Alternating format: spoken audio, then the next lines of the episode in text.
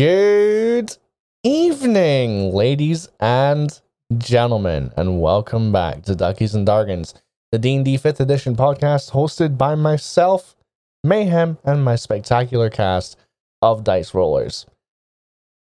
Ladies and gentlemen, you join us on this cozy Thursday night, not for a continuation of the epic trials and tribulations that the Disaster Squad are fighting their way through in the story of the Vardorian conflict. No. Instead, I am ecstatic to announce that, unbeknownst to my players, they will not be playing under the guises of their characters, but rather as themselves. Yes, that's right, everyone. Please, for the next several hours, forego the names Ilera, Zadrian, Zarin, Annon, and Meldir, and instead get ready to establish yourselves with the familiarity of our actual identities for this one singular task that I have given. My name them. is Jeff. And My name is Jeff. Shut up, Rob. the task will be explained momentarily. It's a task of which no tiefling, nor drow, nor warlock, nor rogue will find achievable in their current setting, but will find challenging in the setting of which we find ourselves tonight. So, with all of that out of the way, please allow me to set the scene for tonight's episode Duckies and Dargans The Hunt for the Missing Groom.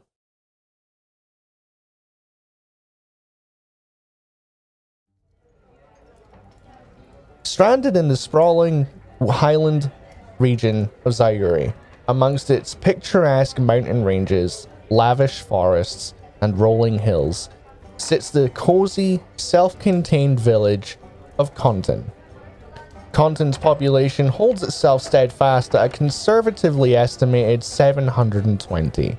A quaint, modest village consisting mainly of agricultural lands, houses, the odd marketplace where locals can find daily needs, a tavern to quench their thirsts and enjoy a hot meal where weary travelers can rent a room and rest their achy feet after a long day. Recently, a little under 18 hours prior to now, Conton saw a flocking of people from all across Vardor. A gathering of celebrants who have traveled from all far off such places, from the likes of Jorha's eastern shores, all across to the wildest depths of Arcada's frozen landscapes. Now, Mayhem, what could have possibly caused some 60 plus people, not originally from Conton, to flock to this otherwise peaceful town? Well, my friends, that answer is extremely simple. A wedding, of course. In the east of Conton sits a lavish, ma- lavish manor house by the name of Cool Manor. A pristinely kept guest house boasting some of the region's most comfortable rooms, finest dining, and a wine cellar that is said to be the best for some 300 miles. It is here in Cool Manor that a young couple by the names of Reese and Carenza are due to be wed in a little under four hours' time. Having spent the last 18 months planning their auspicious day to celebrate the love that they have for each other, as well as sharing this special moment with their close friends and family and relatives, they have arrived last night and enjoyed a wonderful, heartfelt feast with their guests consisting of meats from all across the land, ales, wines, and spirits to their heart's content, as well as laughter and merriment. But you see, everyone, that is in fact where things have turned so horribly wrong. For as the guests began to make their t- to take to their rooms at the end of the night, Reese and some of his companions decided to head back to their bedchambers at such an appropriate hour, but rather that instead to enjoy another couple of relaxing beverages in the manor's warm, comforting, dimly lit bar. It's at this point that we are going to cut to the first of our guests and our players for this wonderful session.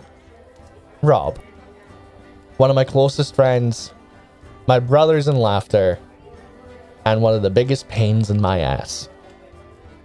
Rob, as the clock strikes midnight, resonating throughout the room, this warm, comforting, dimly lit bar, you look over a short distance, maybe 10 or so feet, and you see me sat reclined in a spectacularly made, high backed chair, drink in hand, but barely, and I do mean barely, able to hold it a grip in my loosely held hand, head dipped to one side and eyes closed. I'd like you, first and foremost, to roll a constitution saving throw with disadvantage. Oh, Okay. And I might add, um, you're all on a countdown starting now. 10 for saving throw. A 10? Okay. Mm, that's disadvantage, yeah. Okay. What was the saving throw? It was a con saving throw for Rob. Rob, you've had a fair bit to drink, haven't you? It's a celebration after all. You're here to enjoy yourself, and enjoy yourself you have.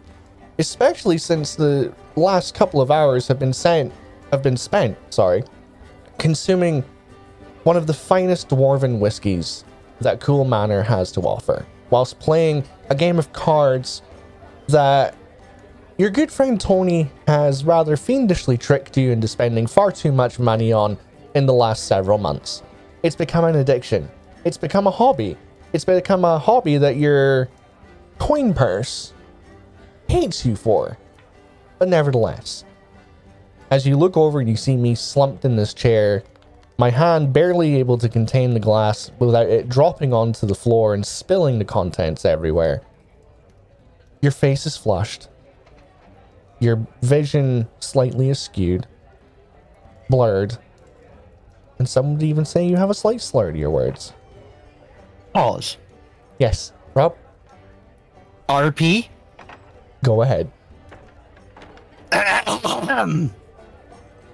Oh, look at the mayhem with his glass. He dropped his glass. He's, he's, Rick no good like pal. He's just he just fucking dropped his fucking glass of the whiskey. He can't fucking drink it. I fucking told you, boy. If you can't fucking hold your fucking liquor, don't fucking drink. I fucking warned you. And now look, your fucking empty glass is almost on my fucking cards. You wee fucking shiting bastard. I fucking warned you, pal. If I was fucking coming to your fucking do, that you wouldn't fuck me up. And look what you done. My cards are fucking brune. Translation. Huh?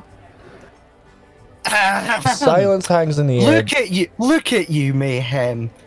Or if I might say the name of the actual character here. No, right? no, I am, I am me. I am me. Look at you, Reese. I mean, if you if you can't hold your liquor, then why would you just drink so if it's just damaging you? And you know, I, I said I was going to bring my cards as long as you weren't going to damage them, but yet they're close to being brown because you spilt. You almost wrecked my cards. That's your translation. That's the only translation you're probably all your listeners are gonna get because I'm going back to true, true fucking dialect for this because I fucking missed it. Like you know yourself, right? Let's fucking So go, wrong. boys. It's the wrong dialect, but it's a dialect. Yeah, I've gone from fucking rich good price to You've gone, you've gone for Aber, you've gone for Aberdonian rather than where you're actually from, and I'm kind of concerned as to why. But fuck it, it's I you. don't know. I just I, I got in the lingo, so I'll go back. I'll go my actual native tongue for this because I'm just. Rob, there's a moment of silence before the gentle sound of snoring begins to protrude from me, and you come to the realization that it's probably within your best interests if you retire to your room. However, are you really likely to just let me stay here without being in a comfortable place, a safe place? Now, Cool Manor is safe, don't get me wrong, but sleeping in the bar is not exactly the done thing now, is it? Unarmed strike. Okay. Unarmed strike.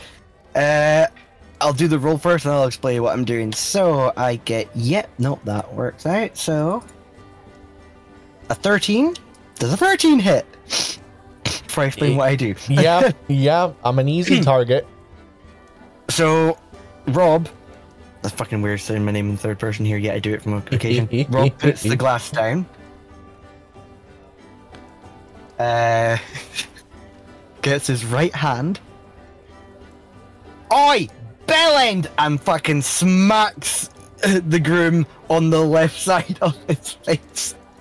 Wake up! I go to bed, you shiting bastard! the first thing that happens is the glass that I was holding falls to falls to the ground, topples over, and what little alcohol was left in there just spills all over the, the pristine carpet. The second thing that, no, that happens is the force of your slap not only causes me to turn like completely onto my side, but also to fall completely out of the chair and onto the floor. Shite. Shite, I think I killed them, lads. It's I think I killed him. It's at this point that the sound of He's your dead. it's at this point that the sound of your voice, your passive aggressive, your drunken candor, your exclamation, shall we say, has roused the attention of the night porter as this tall, slimly built, half elven male, approximately in terms of human years, early 40s, maybe, uh, push mid 40s comes stepping into the into the bar, looks at you and says, "Oh, I'm sorry, sir. Did you need a? Did you need assistance with something?" Reese in his seat is deed. And I hear there's a horse for sale.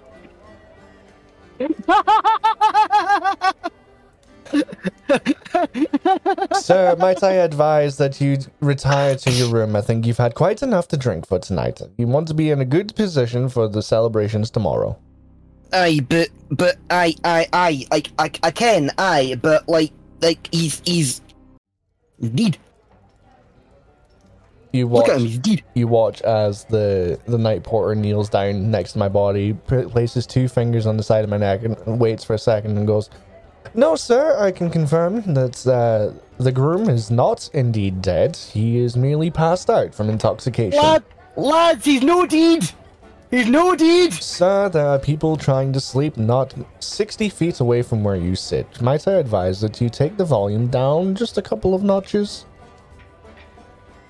Aye, I can, I can, lad, I, laddie, I, I can. Right, Uh, sir. Now- you know, you know yourself, I can. Do you need assistance with carrying the groom to his room, or do you feel that you are capable of handling that task yourself? Yeah, I got a big enough horse to carry him on. You see, he looks around for a couple of seconds. This expression of half seriousness, half exasperation forging on his face before he says, Sir, I don't think a horse is big enough to fit up these stairs. Right, laddie, I'll get the right, you get the left. All right, we'll get him. Wake up the stairs. Let's let's go. Like, come on, give me a hand, laddie. All right. I'm sir. not as strong as I used to be. All right, sir. I'll take the left. You'll take the right. On me. One, two, three. Make a Oh, strength. you shiting bastard! make a strength check. Make a strength check with disadvantage. Fair dude. Six. And this is how the groom went to the fucking wedding with a six? severe concussion. You rolled a fucking six. Oh, you're an asshole. You're a dick. Oh, I you're love how you're saying that overkill. I love how you're saying. Oh, you're a dick. Okay. Well, that's not gonna work. Okay. Okay. So you watch as the night porter picks up my left leg and my left arm, and then you try to mimic the same movements. You get my limbs about 10 to 12 inches off the ground before you drop me and face plant onto the floor. Uh, shite. He's he's been he's been. I forgot. I think I think. Now, don't hold me to this. I think he was rolling about an oil. like the oil. The oil is just. I, I believe it was like oh Ken Ken Ken Ken. Sir, okay, sir, aye. sir, the sir. the road, the road, the oil and the road. Sir, What? how's about I take the groom to his room and you retire for the evening? Get yourself safe and sound, get yourself secured, and go and have a restful night's sleep. Um. Where's my room? Outside! First floor, up the stairs, to the left, three doors down, if I'm remembering correctly. Do you do a buy one get one free on fucking deliveries? I don't think I'll make two steps, lad. Oh, trust me, sir. I think you might be more than capable. Why don't you give it a bash? There's left. Oh, right, left. Ah, Christ the fucking shite the fucking bit. Ah, ah, oh, oh, oh. You watch as the I'll ni- you watch as the night porter slings my my unconscious body over his left shoulder. Turns to you and says, "Good night, sir." And Good. might I just say, we do an excellent green tea in the morning that is said to procure a little bit more of a dampening effect on the consumption of too much alcohol. Just a piece of friendly advice. Um, um, thanks, doctor. So, Rob, you struggle. You really struggle to make your way to your room. It takes you a good 10 to 15 minutes to get the key in the key slot. After you do so, you manage to quite literally just stumble the 10 to 15 feet across the bed floor, the, the bedroom floor, and collapse into your bed. There's the hole. I found it. I found it. And it's at this point that all of the celebrations of the night so far cause you to pass out and fall asleep. And that's where we're going to pick up on the morning of the big day. Robin's perched on the outside of windowsills, tapping the glass of the bedrooms gently, alarm stones sounding, triggering the awakening of guests all across the manor. On the first floor, in a room of exceptional luxuriousness, a young woman is beginning to awaken. As she stretches her arms, brushing off that deep slumber haze from her eyes, she immediately smiles, a pool of excitement brimming inside her in anticipation of the festivities ahead. She takes a look around, taking in the sunlight creeping through the cracks in, of the curtains, and as she throws the duvet off of herself and sits in the bed upright and alert, it takes her a moment or two to notice that the right hand side of the bed next to her is predominantly undisturbed. No body shaped bulge in the duvet, no long hair visible, nothing. It appears that her husband to be is not by her side. Now, we're going to whisk ourselves away to the far eastern wing of Cool Manor. To a room that holds someone who's very special to my heart. A very, very long term friend who is partaken in a journey of extreme distance to be here for the, for the festivities. We're to go to Tony's room. Tony, as your alarm stone blares through your room, I would like you to s- describe how you awaken with the knowledge that not only have you plane shifted from Var- from Fedora to Vardor, but you've also had to make your way by h- wagon and cart from all the way to Darktoe to which is on the far far eastern coast of Zaire, but you've had to make your way almost to the very southern tip of the continent. A journey that's taken you several days, which you've had to gruelingly undertake, fighting off what in some universes may refer to as jet lag.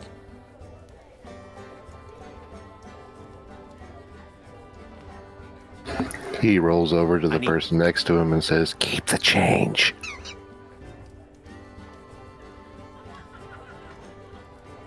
Close, but no cigar. Facts. I I roll over to the next person and ask, "Where's the nearest Dutch Bros?" You're fucking assholes.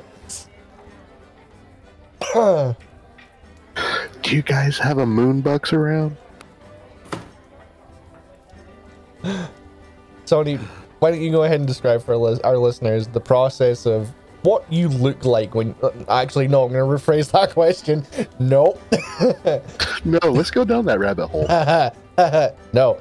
Uh, how do you wake up this morning? How do I wake up? Yes. Like, what are you? Are you pristine? Are you like? Are, do you roll out of bed looking like you've been pampered already, or do you roll out of bed looking like The Walking Dead? He rolls out looking like a chimney sweep. The fact that you said roll out of bed tells me you don't know me very well. He rises like a vampire, like all gingers do.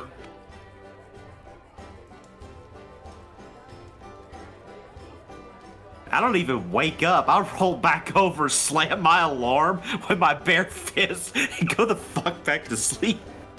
You're He an smashes the alarm stone. You're a fucking asshole. Nobody brought me Dutch Bros yet. It's not time to wake up. Oh god damn. Okay, well you know what? Fuck it. We're gonna cut to the next room over. Nick, you joined Tony on the journey. Though you were the navigator. And there was a couple of moments where reading the map, of which you're not 100% familiar with, caused you and Tony to get lost might be the wrong word, but um you took a couple detours. Now, you participated in the festivities the night before. You partook in con- the consumption of the the beautiful meal that was made and the the fine uh, alcoholic refreshments that were to offer at the bar. Why don't you go ahead and paint us a word picture for how you wake up?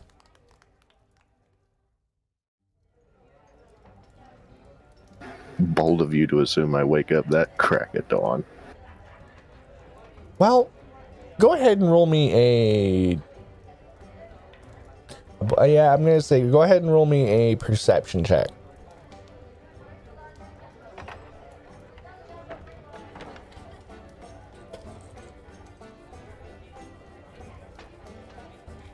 Sixteen. with a slight tilt of your head, you look at the alarm stone that you've just deactivated, and you make out that it is a little after 9 a.m.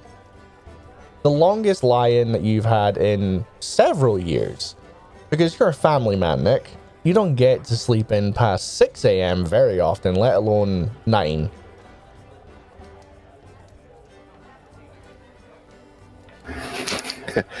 Okay, so at that moment, I'm going to kind of raise my head, kind of groggily look around the room and be like, quiet. Ten thousand years. I'll give you such a crick in the nut.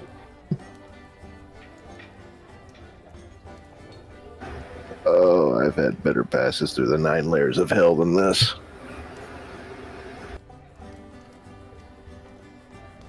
So, I ask this because it will pertain to a mechanic for tonight's session. It's 9 a.m. when y'all when your alarm stones blare and activate for your your morning alarms, but I need to know a general consensus as to when the three of you lazy motherfuckers actually leave your room. I'm not lazy, I'm restrained by alcohol. I'm gonna say I'll groggily slip on my slippers as I sit up in bed and look from a nice warm robe. I don't know why, but but Rob keeps thinking about green tea. Go ahead and make a history check, bro. Oh, for fuck's sake. With, dis- with disadvantage. Right, What okay. is green tea? Ooh, I forgot I had that. Mo- Ooh. With disadvantage. Yeah, yeah. Oh yeah, and I just forgot this was the uh, modifier on it. Ah, fuck you! You've heard of Mm, you've heard of you've heard of scum. yeah you've heard of green tea. You can't tell if you've ever had it, and the reason why it's on your mind right now, you you're finding it extremely difficult to comprehend. the f- green tea, the flying fuck pal. Like, why am I fucking thinking about? In green tea? Like, who the fuck drinks and or eats or what the fuck is green tea? Like, fine, fucking like what? Fuck. Right, is there any fucking? Tony reluctantly rolls over to his counter, grabs his speaking stone, and looks up uh, the uh, wall dash and uh, orders uh, Dutch Bros. Now, Hey, look, could you mind no astral projecting when I'm having my moment there, mister? I don't fucking know who you are. And you're fucking trying to fucking get in my fucking head. Who?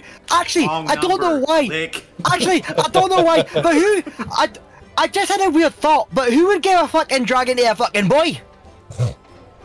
I don't know, some maniac. Let's find out. So, Donny bastard. I need a general. Sir, I was just trying to order a Dutch Bros. Listen, there's a there- there is a full breakfast menu and meals being served in, during the morning, like any other hotel. Tony, I want fuck- I want the breakfast brought to me. That's like not okay. happening. what, what part what part of this do we not understand? not happening, bro. Christ. room it's called room service. Christ's sake, I need some fucking scran or some fucking munch pal. You should fucking munch, pal. I right enough, boy. I need a fucking scran. Like, I need some. I need to fill my fucking belly, pal. Like, I'm fucking got a. This gastro band's no gonna bust itself. Uh. Not the image that I wanted in my head. Thank you very much, Rob. Pop goes the belly. Oh, food. I want food. I want food. Like, I could. I need some hacking food. Like, I, I keep mixing up my bloody regions at the moment. I know like, you do. It's hilarious. You can't seem to d- decide where you're from. Anywho, Where'd you that know go? what? Since I'm not get, since I'm not getting a, a general consensus from the party, I'm gonna say that Turn up. Whatever times breakfast is served. Like, I want to be there before it's gone. Oh god. Okay, so I'm gonna say that it's around 9:30 by the time that you all decide to leave your rooms and head down to the dining room for breakfast. So, as all of you, wait, where where did that go? To? As you all venture out of your uh,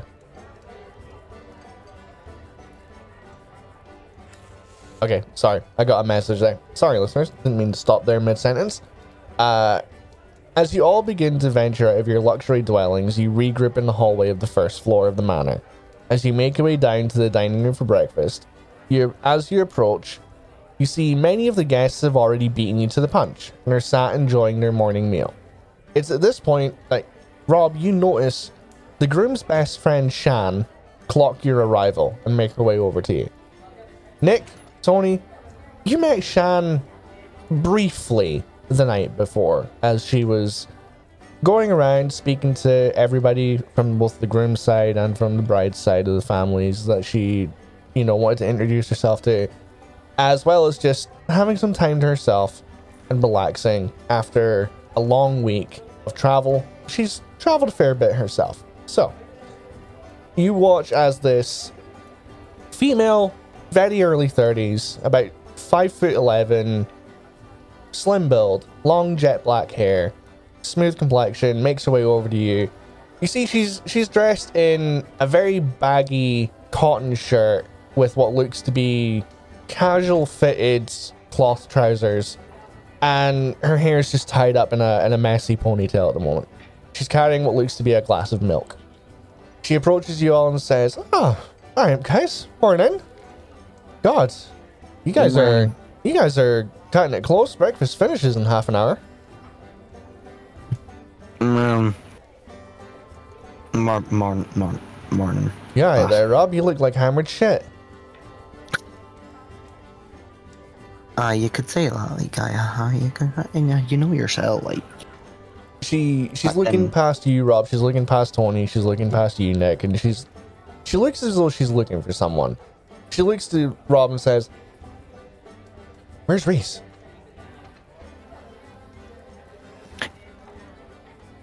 Rob looks over her shoulder. As in, looks over Shan's shoulder. Make a perception know- check. Mhm. Mhm. Oh, fuck's sake. Does he know? Is he know where? You know where you? No, I haven't. I could have. no, I haven't seen him all morning. I I haven't actually seen him since last night. Um, I thought he was with you. He was new, and then he I need to roll on. Would it be classes history last night? Yeah, Remember- to remember remember something. Yeah. Am I still doing this with disadvantage? Uh, yeah. For now, Twelve. twelve. Last you remember was you playing a game of cards with me, and it must have been either your seventh or your eighth drink at that point. Now, a mind when. a mind when we were sitting at a table playing Sergeant, and we. a mind he had a couple of C's on the table, and then he had a couple of stones, and he like.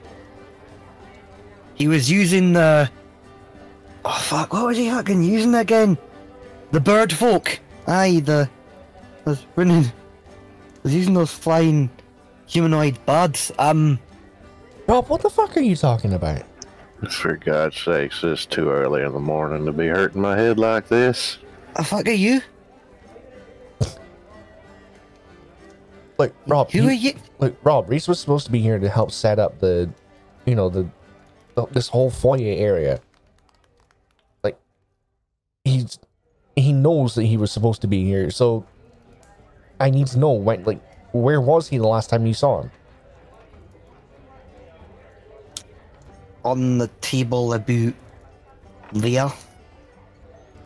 She looks at I where mean, she, she looks at where you're pointing, and you see her expression just shifts to one of complete frustration. Is he no? Are you no chapped this door? Have you no? Of course I'm not. No, of course Hello? I'm not chapped this door. The bride, Hello? the bride's still sleeping. I'm not. Do you think I'm gonna wake up the bride on her wedding day? Yeah. What do you Come think? on she's, now. what do you think she's gonna say? Gonna and do that? Like, just if you don't know where he is, If I- he's either he's either gone for a wee fucking donda, or or now, hear me out, is pumping his miss. I'm gonna look past the fact that you just suggested that second one. And- well, where the hell would he? Like, I don't fucking ken it'd be. right. Like, Well, here's the deal then. Since I've got all this fucking shit to pick up the slack of what he was supposed to be doing, which, by the way, he fucking knows better than to say that he's gonna do something and not do it. It's your job to find them. oh, for fuck's sake, lass! Like, really? I've no fucking. Listen, out of everybody else here, you're one of the people that can be spared outside of all the other duties that knows them the best. Plus, from the stories that I've heard of you two, she points to you and uh, points to Tony and Nick. You guys know him just as well as Rob does. So, you know, three of you, I'm, I'm, look, I'm telling you, it's your job. Find him. As of now, you've got three hours until he has to be here. Apologies to DM Uh huh. because only you'll get this reference, and to Tony and Nick, it'll sound like I'm talk- referring to something different. I'll do it for a Scooby snack.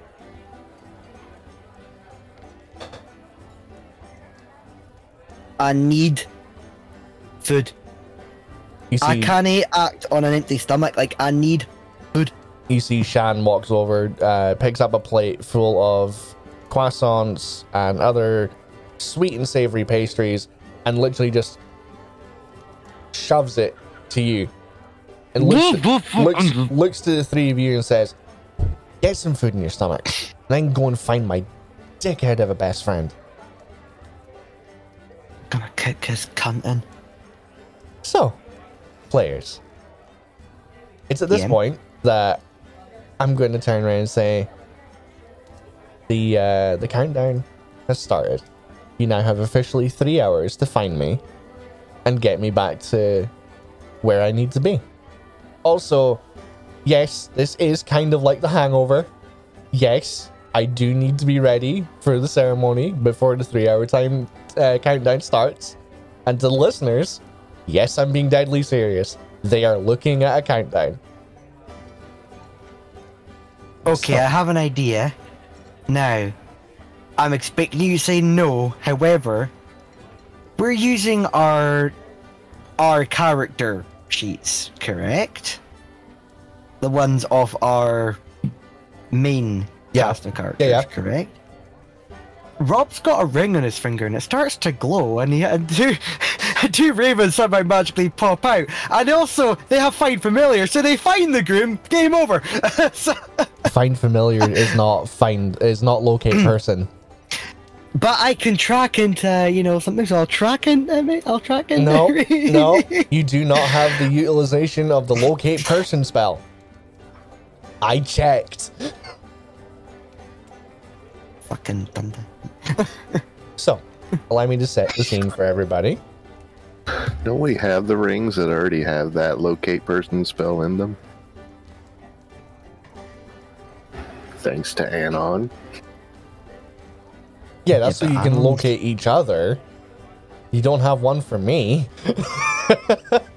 Yeah, we never did link with God and, in the other ones, did we? So, we, we never gave the god a ring, did we? you have an entire hotel's worth of people to go and make use of in your investigation. I'm I go to his begging. mall. I'm I'm begging you. Be creative. Chase leads. Have suspicions.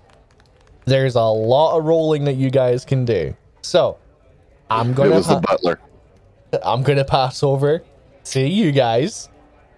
How do you set? o- h- How do you begin your investigation for finding me? I go to his mall. Make a perception check. Sure. Disadvantage? Uh, no, I'd say now that you've got a little bit of food in you, you can make it just a straight roll. Oh, for fuck's sake. 14. 14? Yeah. mm-hmm. You you take a moment to examine the dining room, of which there's about 15 to 20 people. Half of the half of the the occupants of Cool Manor are currently in the dining room.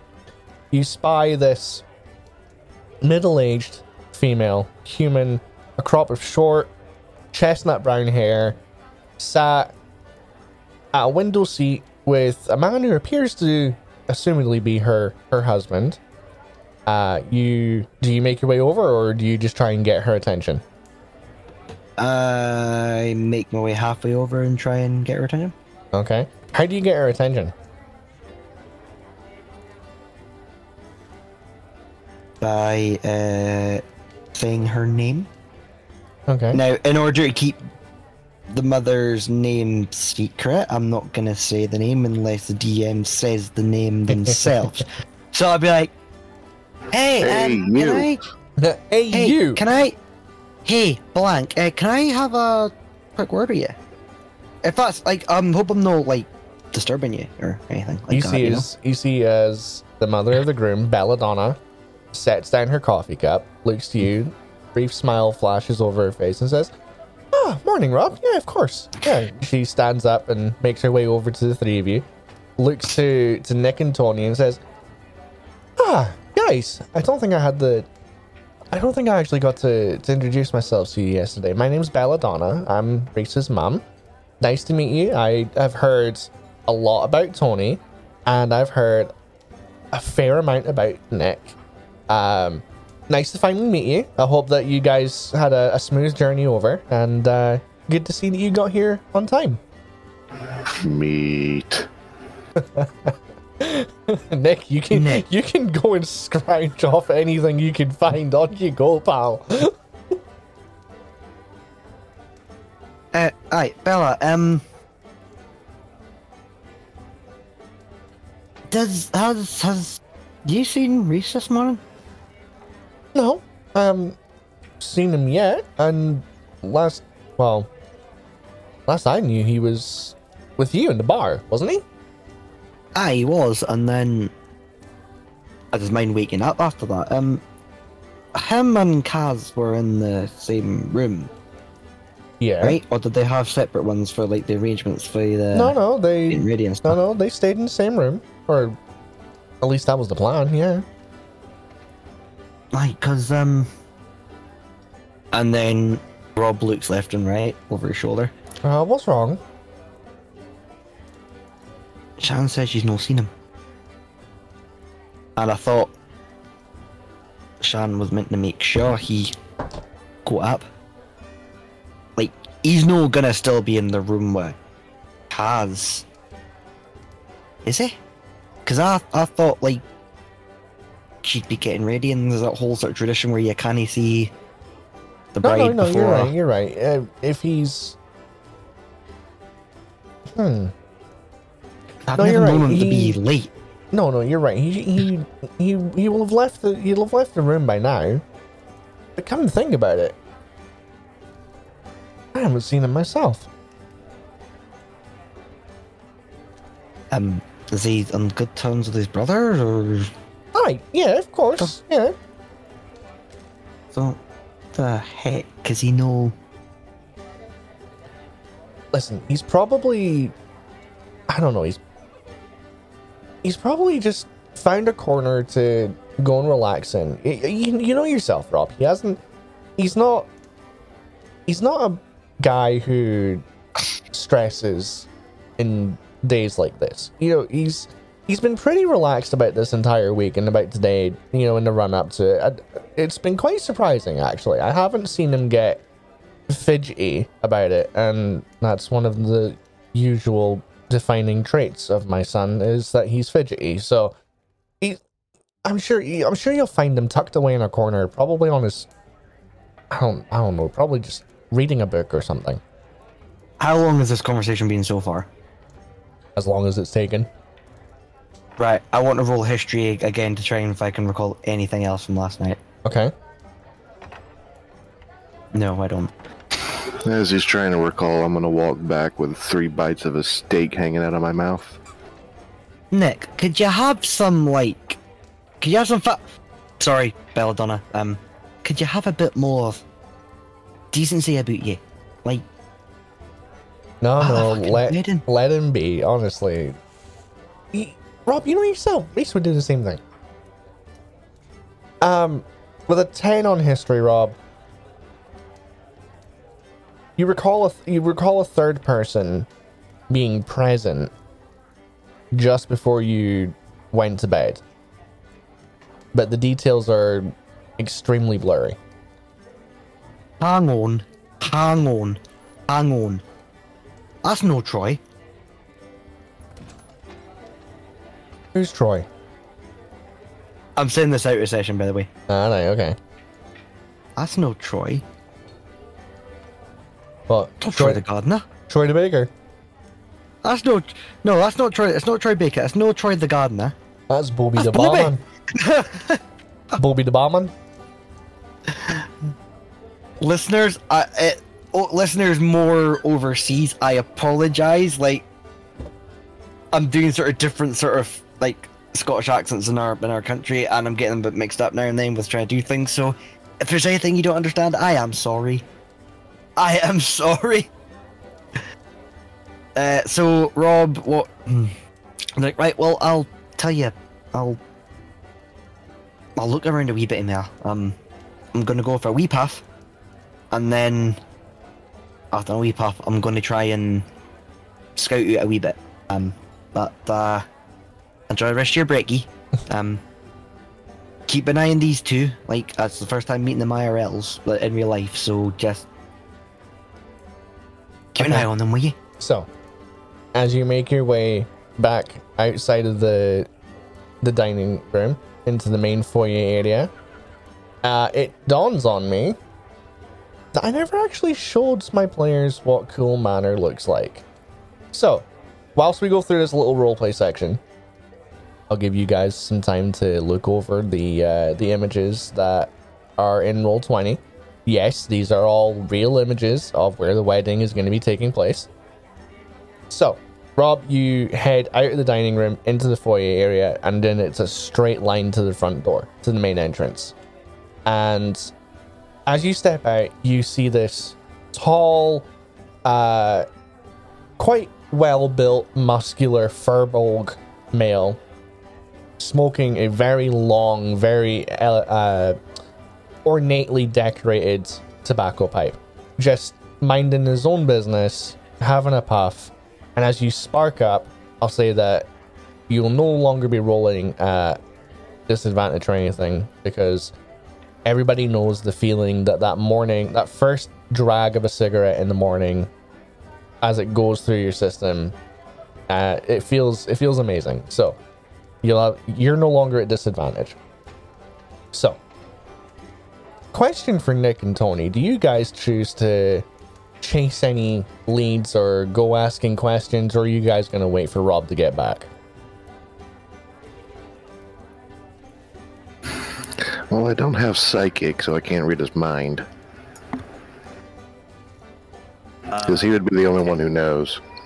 Technically, I do. You've got psychic? Uh, Or you've got I've got, detect uh, thoughts? yeah. yeah. Okay. Uh, you gonna cast it? Uh, yeah. I'll go ahead and cast it. Give me Now, a detect, roll. detect thoughts of what I currently know or what drunk Rob knew. Well, detect because- thoughts. Detect thoughts can be used in an area. So Right, I can gotcha, read. gotcha. I can read everybody's thoughts, and Within 30, Uh, was it, is it 30 or 60 feet? Wait a second, and I'll tell you. 30 feet. Cool. However, uh, any creature that has an intelligence of three or lower doesn't speak any language is an uninfected. Um, and if I try to dig deeper into the person's uh, thoughts, meaning that I try to go f- further in, they have to roll um, saving throws. And if they can't beat my DC, then I can literally just read every thought that they've ever had. Okay, cool. Uh, so as you as you cast detect thoughts, it is a it's like opening the floodgates essentially because first wave of thoughts you get is surface level. Uh, Belladonna is still in the more uh, process of waking up. She's looking forward to finishing her morning coffee. Her husband has a, a cup of tea that's sitting in front of him. Uh, the waiters and the waitresses are focused on ensuring that the breakfast service goes smoothly and then making that transitional shift to setting up the dining room for the wedding ceremony. Because cool manor doesn't have multiple different rooms that get used. The dining room is pretty much where 90% of the, the big day is going to be contained within. So you've got supervisors giving orders to, to other waitresses and waiters. You've got uh, waiters that are talking amongst themselves both out loud and thinking to themselves right i need to get this over here. I need to get that over here. I need to i need to bust this table. And then i'd say that you your area of your area for detect thoughts just manages to extend far enough to where you can faintly pick up on the surface level thoughts of the receptionist so like I said, the waiters and waitresses, you don't hear anything abnormal. There's the front desk clerk who is. It's a mix of thoughts initially. Mainly uh, a sense of frustration of a, a, a last minute cancellation for rooms that's left a room vacant. Um, but yeah. How do you choose to act on all this information? So whose whose thoughts are we actually trying to process? Well, we know that Rob was the only one that was with him the night before. So we would have to try to go through his brain to try to see if we can pick up any clues. Okay, so I'm gonna go through Rob's thoughts and dig deeper into Rob's uh, consciousness. What do I need to roll, uh, Mayhem? Uh, Uh, it's a Wisdom save? yeah, it is actually yeah. yep. What's the DC? Uh, Tony will tell you the DC. 26. Shit. Oh, holy 21. shit. Was that with a? No, that was like okay. So it, it wow, it is possible for you to to mm. succeed on this. Mm. Okay, so with a twenty-one, he fails. Okay. Um, so I can read every thought that he's ever had. You fucking creep. Uh, Get a job. And he, he, he like he literally cannot do anything about it for a full minute. So I can literally read every thought he's ever conceived into his head since birth. And he can't do anything about it for one minute. that Never knew my is- mother. That's that's a very scary prospect. I shot I shot myself when I was two. So I bet you did it a lot more times than that, bud. All right, so I want to I want to process the thoughts of what was going through his head from the moment that uh, you and him got together up until he went to his room and went to bed. Okay. So Drink. Rob, you got to you got to Cool Manor a little after 4 p.m. the day before, and from then it was a mix of getting yourself settled in your room. It was a mix of introducing yourself to everybody that you you haven't already met, um, and then it was just enjoying the festivities. From after the main meal to the end of the night, it was a mixture of you, Reese, and a bunch of other friends and uh, acquaintances uh, relaxing in the bar, playing cards. A lot of alcohol was consumed. And Tony, you watch as Reese and Rob, they're neck and neck with, ter- but in terms of how many drinks they have, to a point, Rob begins to slightly overtake me about, I'm going to say, 10 p.m as he's got a couple of extra glasses compared to the number that I've got, and he seems to be holding his his liquor quite well. As you're viewing things from Rob's perspective, it's very swayed. It's not toppling over levels of swayedness, but it's you know he's not walking in a straight line if he tries to. Whereas me, on the other hand, I'm laughing my ass off, just wholeheartedly, and it's like I said earlier, slumped in that chair, very much uh, paralyzed from the waist down in terms of just how relaxed and inebriated I am. And then towards the end of the night, you fast forward in, in his memories and his thoughts, and you see this this visage of the the night porter come over and Rob failedly as, uh, trying to assist the night porter with picking me up and carrying me off to my room. And then the last thing you see is the night porter slinging me over his left his left hand side shoulder and proceeding to walk out of the bar with Rob making his way out of the bar, hanging a short uh, a sharp left and making his way up the stairs. Rob did not see the direction that the night porter went in carrying me, however.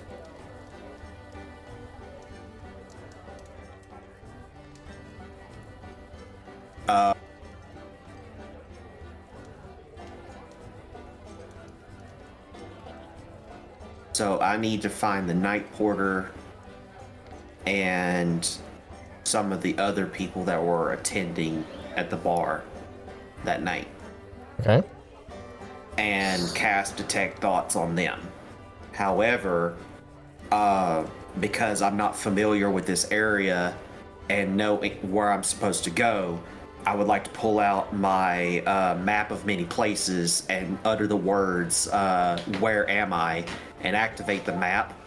The map shows me every single location, even if it's secret, within a five mile radius for eight hours, pinpointing at the start of my location. Wow. You're an orc. So Oh, he's not. He's an orc. he's fucking not, you dick. Alright, he's in Craig Dunain. he belongs there. Let's just say that. He's in Drumnadrochit. Relate to the McPhee's. Can you let Tony talk for the love of fucking Christ? Will do. What did you see in his head, Ginger?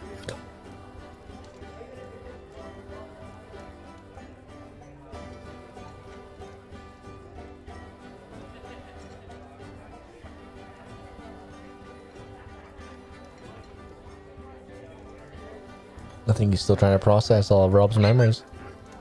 Good talk. Good talk. Ah, he's probably busy. Thanks for the memories, even if they weren't so great. Jesus! Don't bring that trash into my fucking D and D. Great memory. You're welcome. Anytime. Haven't you people ever heard of closing the god's dang door? No. I hear that uh, teenagers scared the living shit out of me. I couldn't care less as long as someone will bleed. You know, Rob, I heard that you tried so hard, but in the end, it doesn't really matter. Yeah, I've given up. I'm sick of failing. Tell oh me. my god. How many fucking 2000s emo fucking references can we get into this before Tony gets back? Bearing in mind, there is a countdown, and I'm not pausing it. Well, tonight will be the night that I will roll for you. Now, you see, if he can hear you, he hates you because he's the one that normally says that.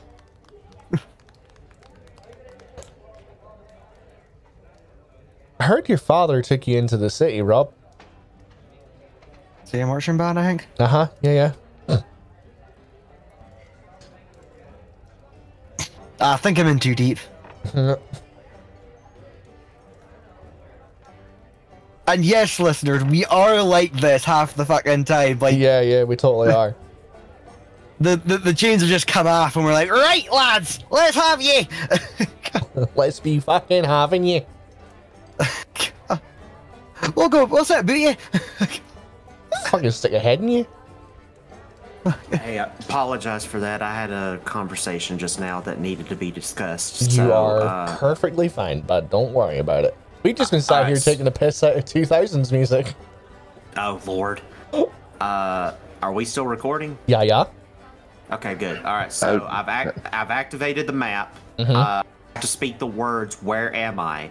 The way the map works is that starting at my location, exactly where I'm at, even if I move anywhere. So if I move one mile down the road or ten miles down the road, it doesn't matter. The circumference of the circle is five miles in a perfect circular radius around me. And Cool. it shows me every single location, even if it's hidden. Meaning that if it's a secret location that is within any building, it will show me that and it will pinpoint that location. Okay. ah, shit, he's found Cologne. That's a that's a pretty It's a map li- there, it's a- Tony. It's but, a uh, little you might fucking. wanna. It's a little fucking further to Culloden from Contin, Rob. I thought we were just fucking naming names here, just to no be like, to not be like, you know, I think just it's it's about 20, 25 miles. yeah. Well, I didn't think we're doing that real life fucking distance. Yeah, well, I am. Get used to it, bitch. It That's also just- Very pretty just- map there, Tony. But what the frick did you say in his head? Uh, uh, well, hang on, I'm about to get to that. So, um, continuing on with the description of how the map works, it shows me every location, it shows me every single object, all structures, all terrains, difficult or non difficult ter- terrain. Uh, it also shows me, um, see if there. Nope, that's it. That's it. Uh, so objects, locations, structures, and terrains. It doesn't show me people. Okay. Uh, this map will remain active For eight for hours. for eight hours. Cool. And once it and once the eight hours is up, it will deactivate. It requires a short rest in order to recharge it. Um, and then after the short rest, I can activate it again. Okay. Okay. Now, now that I've activated the map, uh, I'm gonna look to Nick and tell Nick that uh, I saw him at the bar with Reese, and that uh, there was a bunch of people there that we can talk to and use detect thoughts on that could possibly have seen him. But it was uh, uh, who? Who did you say it was that took Night Porter. the night porter, yeah, the night porter. So it was the night porter who took you out. So the night porter is the one we need to find as the highest regard. But we could also technically find somebody else that was at the bar with Rob and Reese that potentially would also know what happened. Cool. Cool, cool. So, uh, where do you want to start? Um, I want to roll a. Would it be a history check to determine the location of uh, where a porter might be located at? Uh, most porters have got a quarter, like a, a room within the, the hotel that they stay in. Um, but in order to determine which room uh, is theirs, you would probably have to ask a member of staff. Uh, Most would- likely, a manager would probably know that. Technically, the map would also tell me because it would be labeled as such. Ah, okay. So uh, I can open the map and look at, at the location we're at to see where their accommodation rooms would be located at within the building. Okay. Uh, the the porter's quarters is try saying that three times fast when you're drunk. Uh, is located on the first floor on the western wing. Uh, pretty much at the end of the hall. As you guys venture out of the the dining room, uh, you almost barge completely into a somewhat short. I'm talking five one, five two at push. Uh, Tabaxi female dressed in this really nice, uh, freshly pressed black uh, pinstripe three piece suit. Uh, you watch as she sort of recoils and looks at you and goes, Oh, gentlemen, good morning.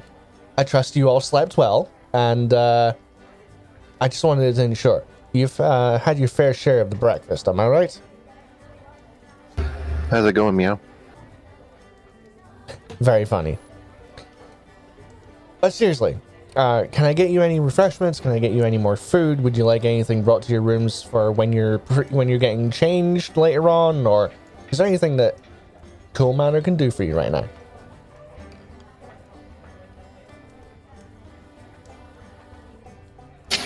I'm gonna push the last bit of steak into my mouth and start chewing it, and just be like, "Nah, I'm good for now."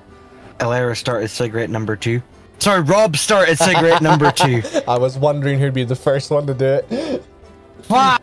It only took what an hour and a half, nearly. an hour? No, no, an hour. Uh, she looks to you and says, "You know, there's a smoking area outside, Rob." Oh, like I, I, outer session. I'm still outside. having my, I still had Okay. to start my second cigarette because Uh, as detect thoughts was, detect thoughts was done. I was going outside. Nick, she looks to you and says, I'm rather curious. We don't serve steak for breakfast. You do now. Huh. Then I need to have a word with Chef. Anyway, my name is Ladia. I am the I'm the receptionist. I'm also part of the the wedding coordination team. If there's anything that you need from me, then feel free to come and find me. But for now, I am on the hunt for the florist. I believe they should have arrived here about 15 minutes ago, and I see no sign of them. So, uh, Where were you at between the hours of? No, I'm just kidding.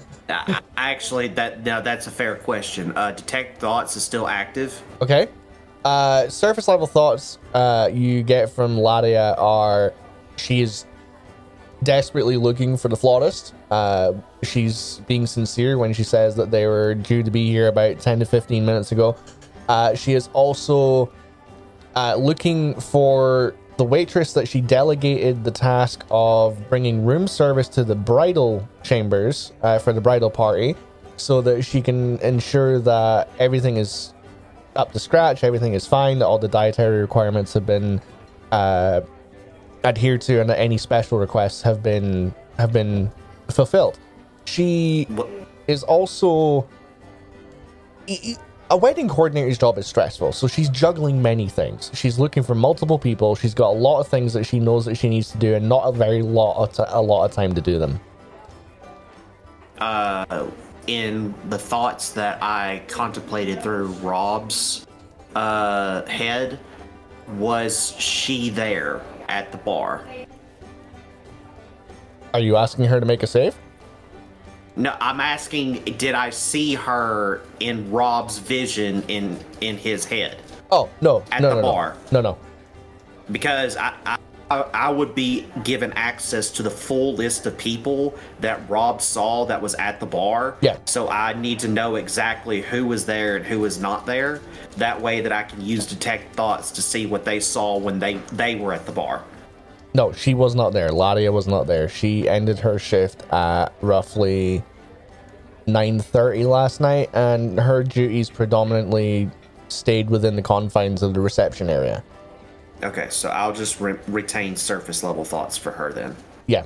Um as she as she sets off though, there's one thought that you hear her talking in her head.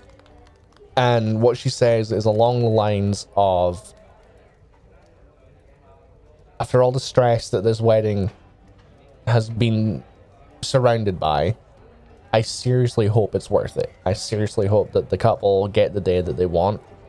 And the tone that she says within her own head is mixed with professionalism and concern for like genuine concern of wanting the, the couple to have the day that they so desperately want but there's a uh, there's a the minor the most basest twinge of bitterness to it so tony you know a bar needs a barman so you have a lead you don't know if it's going to be the same barman, but you know you the, the the only lead you guys have right now is I and Rob were last seen in the bar before Rob somehow made his way back to his room, and I was carted off to an unknown location by the night porter.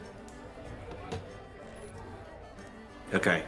So how far from my current location is the bar? About thirty feet to your left. Okay, so then I'm within the time frame. I'm just gonna go. No, if it's within 30 feet, then I would be able to still read the their minds. Okay. Uh, you pick up on the thoughts and presence of an extremely exhausted individual. Uh, surface level thoughts are I need my bed. I'm absolutely exhausted and extremely pissed off that I've been asked to work a double shift.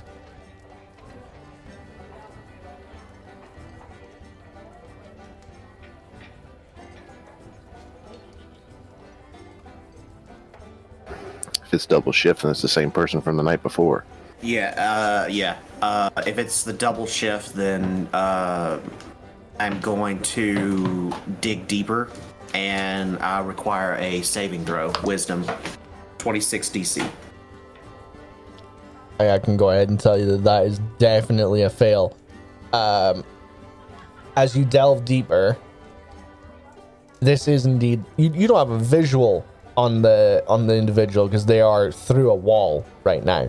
Um, the bar is the the bar is literally a separate room about thirty feet away from where you're currently standing, but you instantly get the notion that this is the barman that was on the night before. They've been asked to work a double shift because the the barman that was supposed to be working uh, the the first shift called in sick. Um, and there is nothing but frustration, exhaustion, and just for a lack of a better phrase, a lack of care filling their head right now.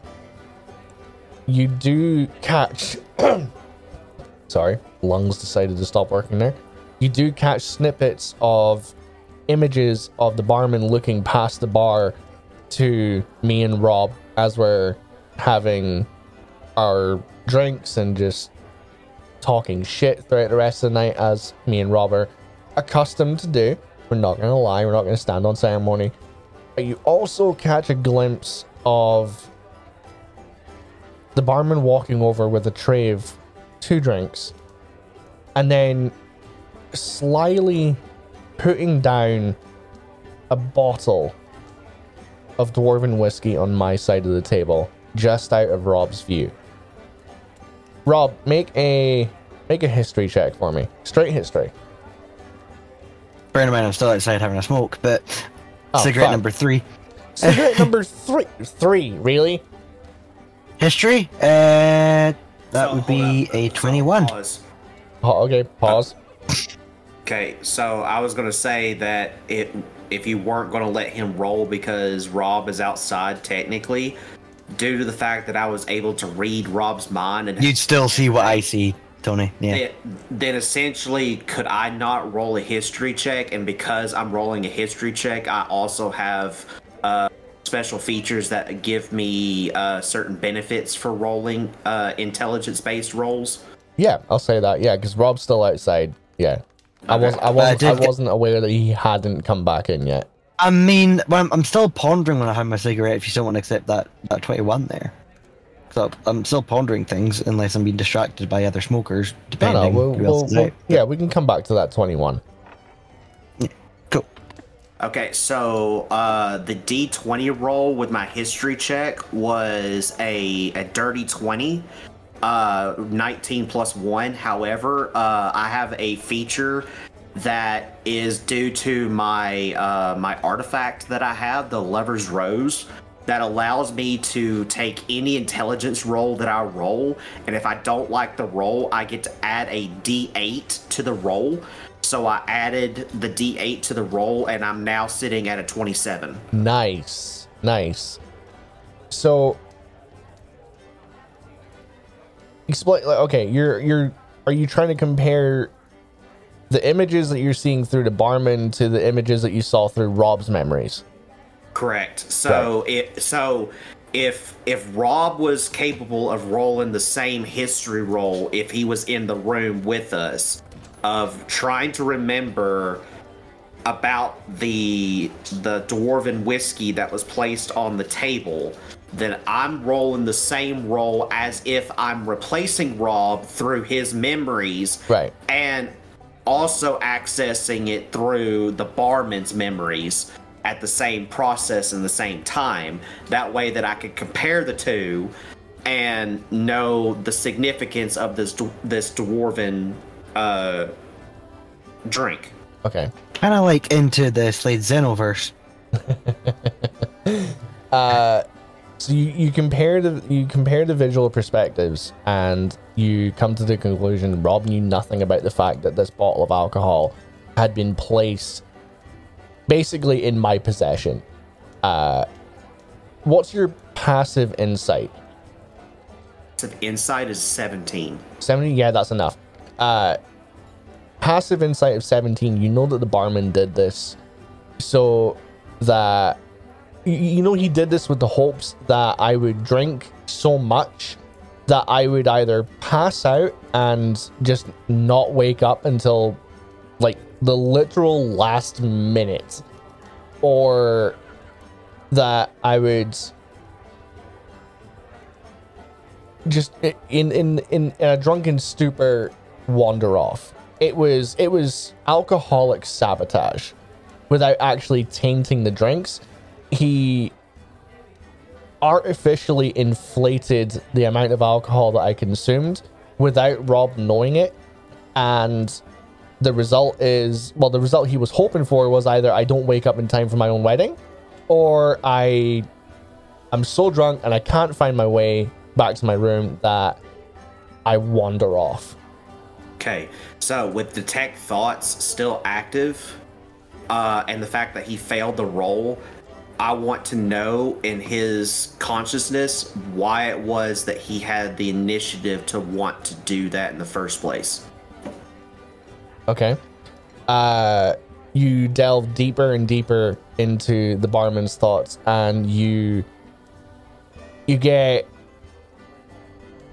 flickers of frustration and stress and anger anger that stems from activities outside of work stress that pertains to work to the workplace. He hates his job.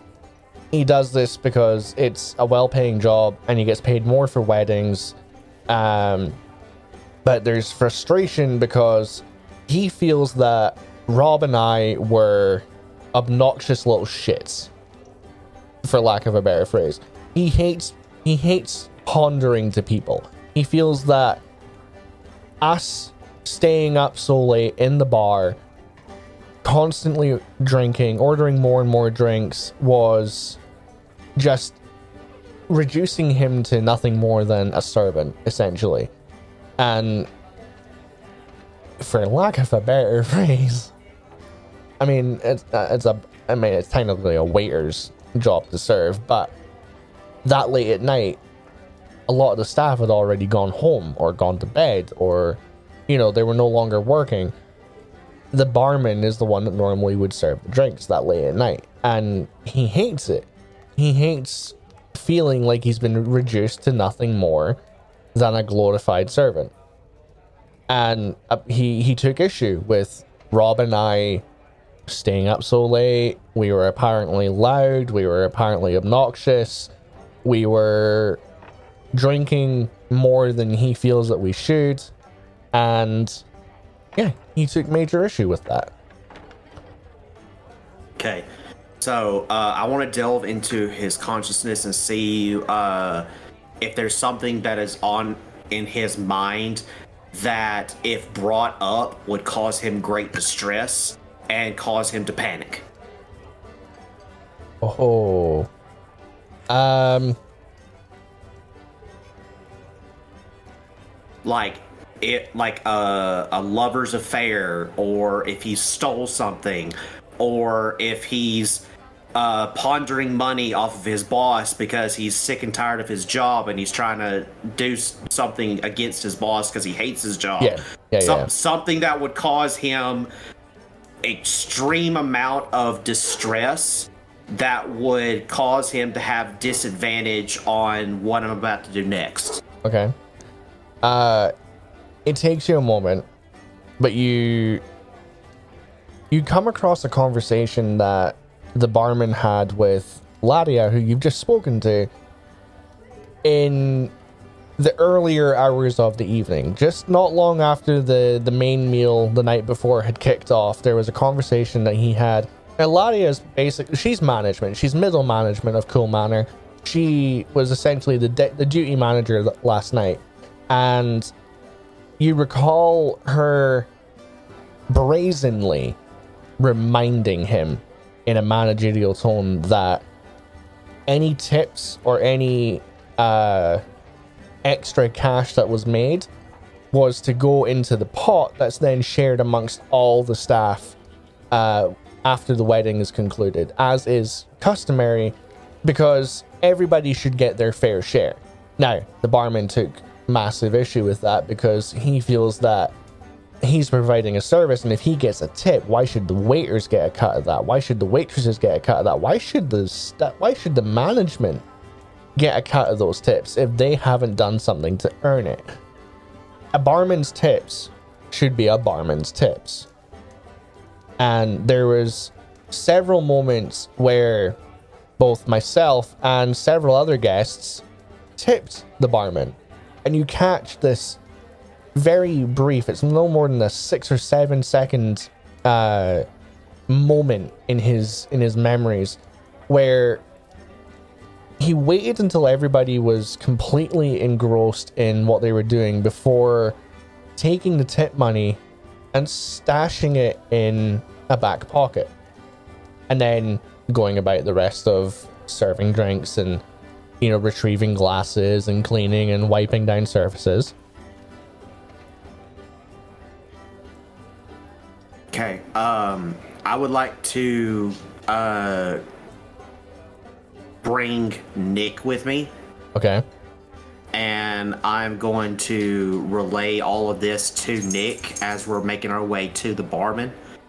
And I would like to get the barman's attention, uh, so that we can have a conversation. Okay.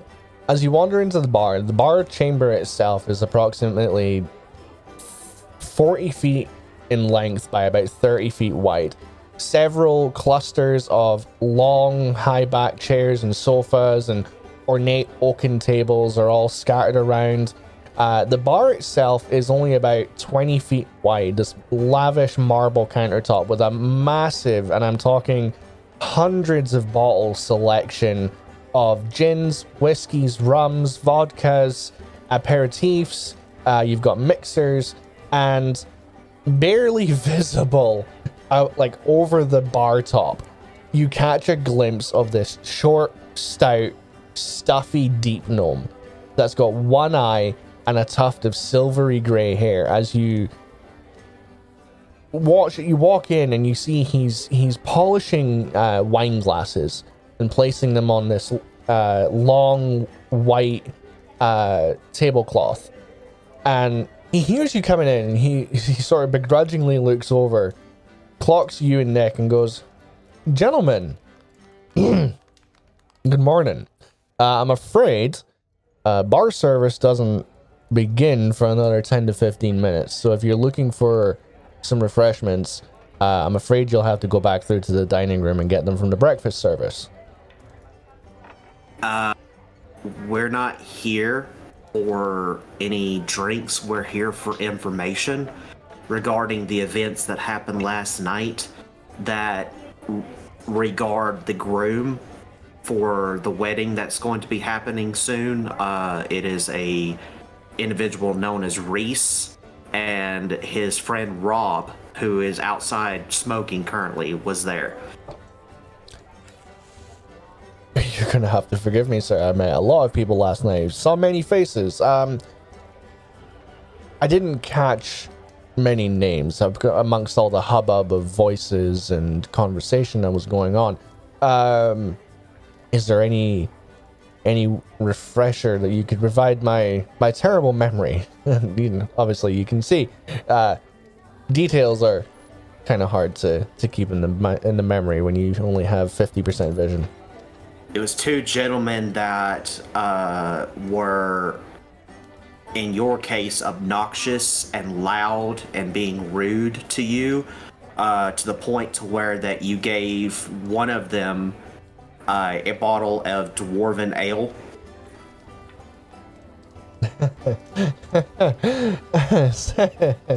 Sorry, I don't know what you're trying to infer. Um, I believe I served many drinks uh, last night. As for as for labeling a guest as obnoxious and rude, I don't think I'd ever assume to to classify guests in such a derogatory manner. The man in question passed out in a chair, holding a glass full of that dwarven whiskey, and was carried out. At this point, DM, I'd say, unless I'm speaking to anyone outside having a cigarette, I would make my way back trying to find Nick and Tony. Okay. Uh, Rob, as A you bit breezy now. Rob, as you venture back in to the foyer area, you get to a point in the reception area where you get an angle into the the bar where you can see Nick and Tony standing in there, and you begin to veer off to the right hand side and join them in there. Uh, with regards to your 21 on history, whilst you're outside having your several cigarettes, of which I'm trying not to label you as a chain smoker, but we'll get to that later on. Um, memories start coming back, details start flooding back, and you remember you're not entirely fond of the barman. His attitude just didn't sit right with you. And you're trying to recall whether, because you know that I'm self conscious about, you know, rubbing people the wrong way or leaving a bad impression. You're, tr- you're trying to recall, did Reese do anything wrong last night? Did he say anything that was out of turn? Nothing's coming to you you're trying to recall did did you say anything or did you do anything that was out of turn now you have a penchant for uh humor and you have a penchant for jokes of a slightly unsavory manner but everybody's got a sense of humor and you know nobody should be judged for their senses of humor nothing sticks out to you but rob there were two waiters last night that stayed by in order to help out with the cleanup after everybody had gone to bed. There was a young halfling woman, and there was a grey furred tabaxi. Now here's the thing, because I'm close to Nick and Tony now. Tony, I'm guessing your detect thoughts is still active. Uh, how long does detect thoughts last for, Tony? It should have been. It lasts for a minute, so I don't know how long it's been since the. Well, it's not. I'm not gonna smoke three cigarettes in, in a minute. That's that's a waste. Um, yeah, so I, I, I would probably say that by the time that I got all the information from the the, the bartender, it probably would have ended right there. Yeah. Okay. Um. Yeah. So Rob, you can choose to decide how you you rejoin Nick and Tony. Nick, Tony, uh, you see that the barman is his his eyes are darting back between the two of you. He he looks visibly stressed, and he he's getting on. He's his body posture and his body language is erring on the the point of visible frustration. He sets the he sets the glass down that he's polishing very delicately, places the, the towel on the, the top of the bar, and says, Gentlemen, I don't know what you're trying to infer. I serve drinks, that much is true. Yes, it can be argued that uh, some of the patrons here may have been on the loud side, may have been Everybody gets a little obnoxious when they've had a drink. Everybody's attitude changes the more they drink. But I try not to let that get the better of me. I try to uphold a fair standard of, of work here. And if I've failed to do so, then you are free to take that up with my, my manager. Oh look, Ginny McGinty and Bocky Nick. I was looking for you. It's at this point, Tony, Nick, you hear a uh, as soon as Rob's voice echoes into the bar. Yeah, so this is one of the people that I was talking about, and the gentleman that was with him. Yes, I'm very aware. I'm very uh, acquainted with uh, with the young gentleman. How did you sleep last night, sir? Hold on, hold on, just a minute. Tony, did he say didn't they know me? You can. Listen to Tony trying to ponder what I'm saying. Yeah, here. This is you're, really it. you're, you're, you're making this very difficult for him. So, I'm very tempted to pull off uh, uh, another D and D podcast thing and squeeze his cheeks and see if he actually talks with the English accent Oh my that I can God. Oh, understand him. hey, and then let his Tony. Tony, Tony, Tony. Right, like, is this is this we like person like not saying he knows me, but yet he knows me? How do you go? Like- how do you go from Scottish hillbilly to Mary fucking Poppins in the split second? Pip pip cheerio. Where is he, fucking bastard? Or like, where? No, I I cast Where are comprehend you, folks? languages. Right there! right there, lads! How's it going there, boys? Have you found, uh, there's a mayhem yet? Still have to comprehend languages rocks. There- the- right, I can't say it on this podcast, but Tony, you know there's a way you can understand everything I say. yeah, but I'm not doing that right now. I've got children here. So here's the tube. So- Continue. Uh, are you trying to say like he didn't, he doesn't know me, but like he knows me? I think the feeling this barman is skirting around the issue here and knows something. Well, it it's not even that. It's the fact that one, he knows Rob and the the Reese who was with him last night. Secondly, he gave Reese a a, a bottle of dwarven ale in order to get him drunk enough to either leave the bar or to pass out and miss his own wedding. And thirdly, uh he's also pondering tip money. How the hell did you? Rob sort of like I'm, we're in the day clothes. We're not in the obviously the fancy stuff. So Rob just sort of like flicks the back of his sort of like his, his coat, like just how how would you describe it, like a little kind of flap. Is that so, lads? I.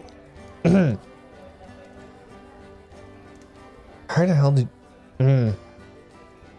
No, no, no. In your own time, laddie. Just just explain. So, I, so what I'm gonna do is I want to uh, use that to turn around and tell him is like now, now that we've gotten your attention to where that you will understand the significance of what is going on. I want all information given to me in regards to what happened with Rob and our friend Reese why he was given the extra bottle and what happened to him to cause him to leave the vicinity knowing that he had a wedding tomorrow. If I'm not given certain information regarding to that, I will be informing your manager to let them know that you have been pondering and stealing tip money that they specifically told you was to be split between the staff. And I want to roll an intimidation roll. Go ahead. You may not even have to do that, Tony. Uh, nat 20 for a total of 25. Okay, I'll let it stick with that. Nice, nice. Uh, he, Uh, ro- he rolled. A, he rolled a four on his insight check. The very instant that Tony actually finishes saying that whole spiel, I'm casting command on him. that fifth level. okay. So he needs to make a wisdom save. Oh fuck. DC. 19. Yeah, that's a twelve. Yeah, and my one word is answer. Fair enough. Uh. He looks to you, Tony, and says, "I gave him that ball so that he would fucking shut up for once." Fucker didn't. On stu- hearing, Fucker didn't. Sorry, go. Fucker didn't stop talking all night long. The second he walked into the bar and sat down, he was talking, talking, talking, talking, talking, talking shit. Looks to you, Rob, and says, "So were you as well." okay, DM. Very important question. Now they've had their abilities. I'd like to use one of mine. Uh huh. Two of mine. I just need to ask: Is everything on my current sheet accepted? Yeah. Heh, heh, heh, heh, heh, And, heh, uh, no, you're not gonna summon the bull, are you? No, Keep not you. Disembowler in check, please. No, no, this embarrassed not here. That's fine. Right, okay, so Rob had a very vivid dream of uh, a certain uh, trio of disasters once upon a time. And was Oh, very he has a wet inspired by now. the story. uh, Was very inspired by the story. So what you see, ladies and gentlemen, through the red coat I'd like it Uh, to be known. Rob is wearing, I'd like it to be known you do not have weapons on you right now. that makes it even better. Ah, shit. but I have all abilities. Uh huh. He opens his red robe. I grab his- on. I grab onto that bartender and I plane shift Uh oh. high into the sky, and my wings come out. And I am Son of a literally holding. I am literally holding this bartender by the scruff of the neck, and I'm pretending to like loosen the grip. Whoa, whoa, whoa, oh, oh, careful! Oh, oh, oh, careful, laddie! Yeah. I might, I might drop. Oh. So uh, for my Obviously, play- I've got the wings out, but he doesn't see the wings at that moment because they'd come out like to Yeah. pretend like I've fallen as well. So they'd come out when I need to glide down. So for my, my players, uh, the top row of images, the second one on the one on the right, that's Rob's uh, perspective right now. That's how high up he is, holding this fucking deep gnome bar, uh, deep gnome bartender. Rob, he is kicking and screaming in fear right now, and Pick more, I'll drop, buddy. So um, it's getting a bit chilly up here. Um, you know what? You hurt my friend, and because you hurt my friend, you hurt me. Now, whoa, careful! Whoa, laddie, careful, careful. This is this. Oh, tickle. This this is no this. Whew. You cold? You cold? Whoop! he's just screaming. at And you. now I'm holding him by his Nick legs. is- Nick is gonna I'm scream holding up at them. For God's hol- sakes, Rob, this is a wedding reception, not a freaking bar mitzvah. I'm holding him by the legs upside down now, and I just free fall right down. And then the wings glide just at, I'd say, the last meter, and then I go up. And then I go down. God. And then I go up. And then I go, down, go down.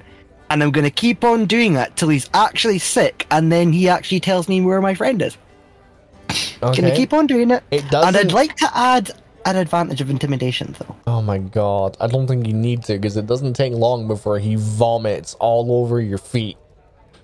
Oh no, but here here's the thing. I'm gonna roll intimidation. Watch Is him get that- that one. Watch him. Oh, It's a oh, seven. oh, oh, oh. oh.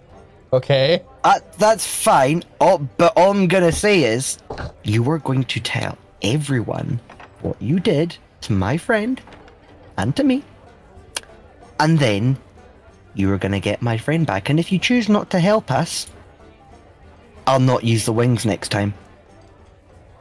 Rob, he was going to anyway. I cast command on him, you nitwit. What are you, a fucking ASMR? Which, if Yes! I'm not mista- which, if I'm not mistaken, by the way, uh, because command is a concentration spell, the con- the, it would have been broken because of what Rob just did. But here's the thing. Rob damage. didn't know that because there was no communication about that. So Rob did not know. So Rob acted as Rob does. Random and hysterical. Uh huh. Yeah, sure. The lols. Here's the thing, Come- Rob. Command's not a concentration, by the way.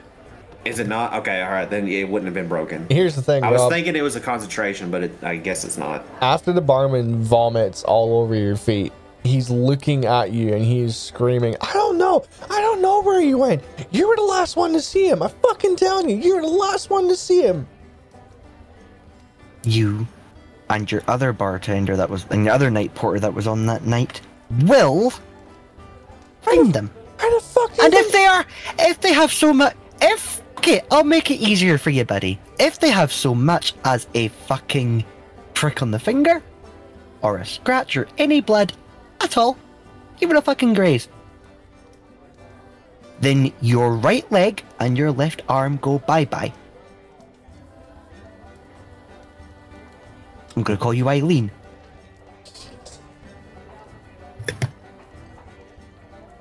he looks up at you, his eyes his eyes his eyes are as white as they can go. And he just looks at you and goes, the, the night porter's room is in on the on the west side of the, on the west he's he sleeps in a room on the west side of the of the manor. His his room's in the attic. I don't know. Maybe he brought your friend there. I don't know. I, I just, just please put me down gently.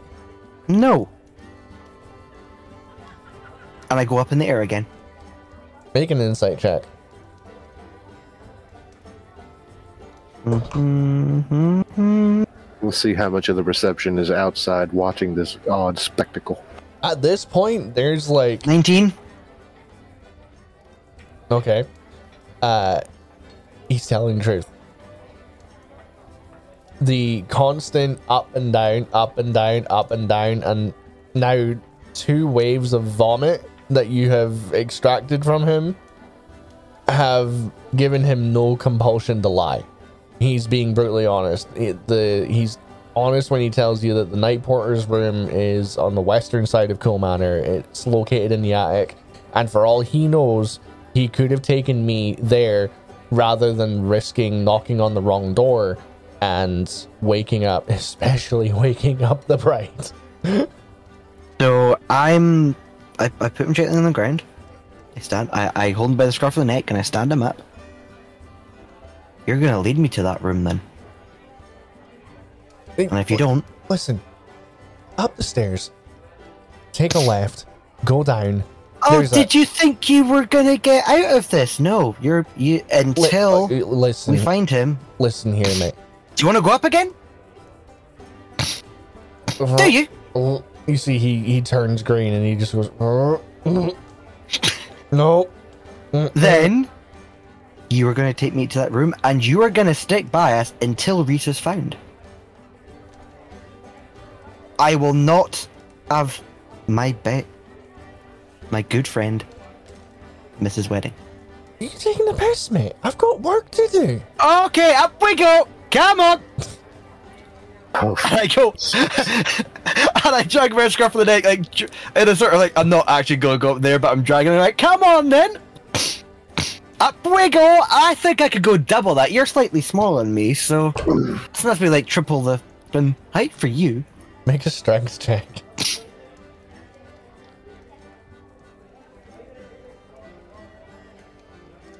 Fourteen. He just passed. You watch as like as you threaten to hoist him back up in the air, he yanks both of his wrists out of your grip and begins to just leg it back into the hotel. Oh no, you don't. Uh, okay. How? Hmm. Hmm. Now, he's not running away. He's just making his way back into the hotel. Oh no, I follow him after the hotel. I was like, right, you don't show me where the room is, and if you do not wait with me, I'll do worse. Have you met the wrath of Kaz? I fucking don't. I saw, I heard of it. I heard kids tell stories about it. You don't piss off the Kaz. so, She's she's gonna kill you when she hears this. I'm meaning it in the good, in good faith, though. You know that. Uh huh. I know, but it's gonna be fucking hilarious when she fucking kills you. what the kids tell it around campfires now? Uh huh. Yeah, yeah. The story of Kaz. Annon, if you are listening to this, you know I mean this in good faith. Uh huh. Yeah. Don't listen to him, babe. So, do you wish to face the wrath of the bride? L- listen, I don't want to get on any bride's bad side, but you have to understand, I've got a job to do. It's not my job to find your friend. It's yours. Well, would your manager like to know about your laundered money? you think I fucking like this job? There's a reason I take the tips. Nick? You have command, right? I've already used it, yes, but there's no point in continuing. And then I sort of nudge you in the side, go fucking along with it. The You have second command, you nudge me in the side, my my wings come out, and I point a finger at you. Listen, I'll And ta- say- listen. I'll take you to. I'll take you to the night porter's room. That's it. Just don't tell Ladia about the tips. I'm going to need a cl- uh, clear crystal va- vase, or vase as some of you say. I'm going to need a ladle. And I'm going to need a spatula. He looks at you and says. And also a teaspoon. He looks at you and says, "Yeah, sure. Pa- fucking walk your happy little ass to the kitchen." Well, you're to get it. And then you're to come back, uh, and then you're to take me to the room. Yeah, sure. Yeah. whatever, mate. Yeah, good luck with that. Well, dear, uh, Uh huh. Nani? Tony, Tony, do you have a spoon? I have an entire kitchen in my backpack. What do you think? Your backpack's in your room, dumbass. Get me. What do you need a Teaspoon. spoon for? Can I get a teaspoon? Not not like a big spoon. I need a teaspoon. The ones used for doing teas and coffees. I, I need a teaspoon. Can I get one of you, Tony? Go back to my room and get my backpack, but I guess. One hour, 49 minutes, 30 seconds. There's a reason I need, I the spoon. I thought you were saying that like one hour and 49 minutes later. Uh huh. Yeah, yeah. Totally. Okay, so I say to that guy, right, if you leave me to the wrong room, that teaspoon that I'm getting Tony to get will get rid of your other eye. So this is John Wick. Apparently. It's They like got- John they've Wick asked meets for a Kill Bill pencil. meets, Except instead meets of a fucking. pencil, we're using a spoon. Mhm. No, it's Yeah, more yeah. like it's more like John John Wick, but Johnny English mixed in one at the moment. Oh my god. you defile the franchise that is Johnny English, you monsters. Don't worry, Anywho, Buff. He he says, sure, just fucking stay here. I'll go get your fucking weird ass requests. God damn. A vase, a ladle, Yeah, I heard you the A first time. I, I, I a fucking butter heard. knife. I fu- li- listen, I don't want to know what you plan on doing with all this stuff. I don't- quite frankly, I'm not interested. Once I hand this stuff over to you, that is me free of any obligation to you, and I'm gonna go. About No, the rest you're of my free of any obligations after you get those objects and after you take us to that room. Realize something? Mm. Hmm. Rob is Mr. Bean of John Wick. Oh Jesus! Well, Rowan Atkinson is Johnny English, who is Mr. Bean, so yeah. Oh, if you can take me to the um. no, that's Yeah, Kermit um, the Frog. You numbnuts. No, no, I've got, oh, I don't have any money, but I do have a lack of skills. Skills that make me a nightmare for uh, people like you. If you do not make my food, I will take the spoon. And rub it Liam up your dad's eye. Neeson somewhere Yeah, Liam, scratching his head and like, It's- it's fine. why am I hearing such ridiculous? it's fine, Nick, because we both know that just like Liam Neeson, Rob is also Irish. Right, okay, I'm gonna say this now, because I've never actually said this session. I'm not fucking Irish! I'm from the same fucking region as you, you fucking wee, tiny, shiting basta! You just call me a pasta. Basta. Sounded like you said pasta. Bravo, Alpha, Sierra, Tango, Alpha. Uh huh. Like barista, but less classy. Aye, totally. Because I work at fucking Starbucks. Any hoodie. If you do work for Starbucks, please go get me a coffee. Nope. That'll be fifty dollar. It'll be need sour by the time it Dutch gets to you, brothers Johnny. now. Any hoodie. Hoodie. The barman goes, gets your fucking weird ass request, hands everything over to you, and then says, "Right, fucking follow, uh, follow me, assholes." Leads you upstairs onto the first floor, leads you down the down to the western wing, and then you see that there is a short uh, flight of stairs that leads to a large white, uh, white painted oaken door. And he says, "There, that's the night porter's room. But if you wake him up, good luck, because he's a grumpy motherfucker. There, my duties to you are done. And just for the record, for the rest of the day, any drinks that you buy, he's looking at you, Rob, I'm gonna fucking charge you double, asshole. Do that, and you go flying again. Yeah, yeah, bite me, prick. I take I take the fucking spoon and I fucking hold it like worst a part about fucking this magic. whole situation is. You know what the worst part about this entire situation is? I don't know if my nat 20 was even worth it. What? Mate, just, Rob's just derailed by like 20 minutes. I I can't even begin to remember I where we were 20. I roll a nat 20 that would have gotten me the same as the ending in a much calmer way. Sorry, Tony, but I'm not playing as Alara, and you're not playing as, as Adrian, and Nick's not playing as uh, Meldeer. We're playing as ourselves. We don't have wings, dipshit. We're playing with ourselves. Oh, I have can't- wings. The fuck you do? No, Yeah, it's called Red Bull. Uh, Tony, would it be safe to say I've broken you, buddy? Uh, yeah, pretty much. Yeah, it's a it's hilarious. Just, Gonna. just a I wee cast. I No, cast good- command just for him to lift him in the air. Any hoodie, you're now at the night porter's room. What the I- fuck are you doing? Before we even open the knock on the door, I give. Oh no. I give. I give Nick the teaspoon. I give. This is the give worst search and rescue we've ever done. Uh huh. I give. I give. I give Tony the Are ladle, you still drunk? and That's I what I'm thinking. and I hold the big spoon and the no, I hold the spatula and the vase, and we knock on the door. Trio, open up! Oh my god. What's he gonna say? Housekeeping? As we're just hard fucking house objects. Charlie's Angels, but fucked up.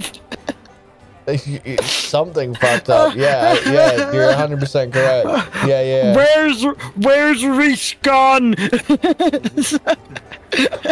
Where's my I'm sorry, you've you've just given me full creative brain, Reese. What was I meant to do with that power? Hi, Charlie. We just we just fucking threat we fucking beat his ass with a spatula. Compose This is why I'm in yourself. Rob. Yeah, this is why I'm gonna need therapy.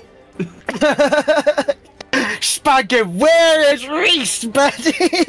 The minute he hands me the teaspoon, I'm throwing it behind me. and that's the moment where me needing Uh. therapy was all actually guaranteed.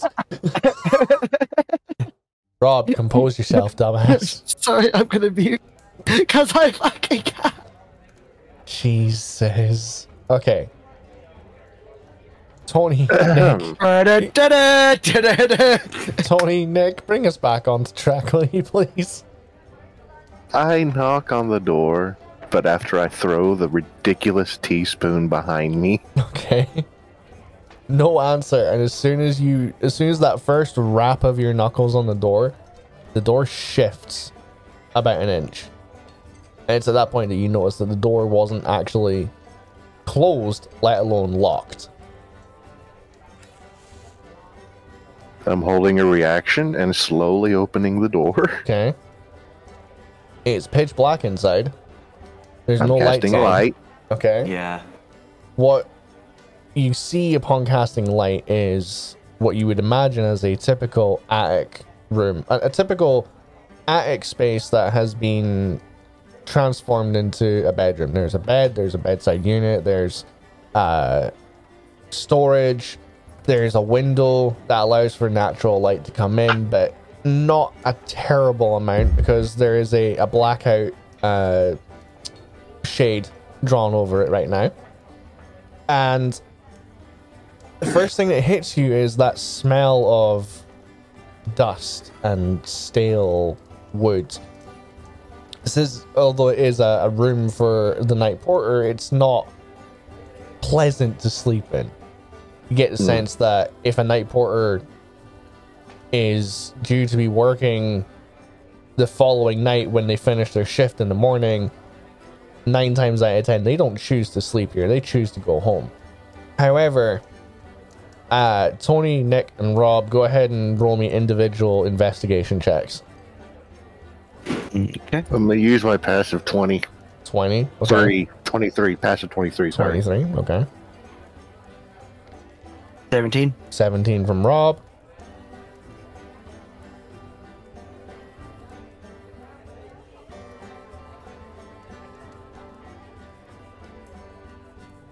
They'll work.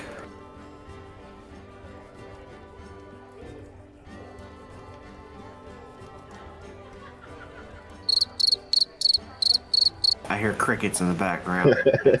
I, I yeah, I was look, I was looking, I was like, I thought I fucking disabled that in Discord. Hold up, let me go ahead and change that real fucking quick. Uh, I rolled a dirty 20 and then added a plus 4 to it because uh, investigation is intelligence based, so 24. 24, 23, and a 17. Okay. All within the same the same bracket. So with Nick casting light, the the room goes from being pitch black to as brightly lit as the rest of the hotel. It's very easy to see. There is a smattering of details that you all uh, begin to surveil and unfold without even stepping foot into the room itself. It's just standing in the doorway. First of all, the window's open. You can feel the breeze gently coming through, offering a very minute amount of ventilation into this dusty, musky room. Second of all, the bed is undisturbed. Nobody slept in it. Third of all, there are drag marks on the, the wooden plank floor. In conjunction with what looks to be like regularly paced footsteps. Now, with that, you can you can deduce that if the night porter didn't it did indeed bring me into this room, he had to drag my ass, which means he dropped me at some point, uh, and then just proceeded to drag me the rest of the way. uh, but like I said, the bed's not been disturbed. It's still pretty much perfectly made. The window, though, judging by the, the temperature in the room and the fact that the blackout shade is still drawn down, the window's not been open for long. Now, if any of you step into the room and proceed to, to roll up the shade and look out the window, it looks out onto the back of Cool Manor, onto the, the rear, uh, the grass area that leads to the gardens. This long, sprawling, uh, almost like a miniature field that's got trees on either side of it. And you notice that on the, the outside edge of the, the window frame is snagged threads. And I'm gonna ask who would be the first one to, to go peering out of the window. I'm just standing defense with my spatula. Hmm. I think I would have done it after I cast light. Okay. So as you peer out the window and you, you survey the, the back portion of Cool Manor, uh, you look down at the, the gravel uh, the graveled area at the very borders of the building, and you see this long coiled up length of material. What looks to be some sort of makeshift rappel rope uh, that somebody used in order to abseil out of the window.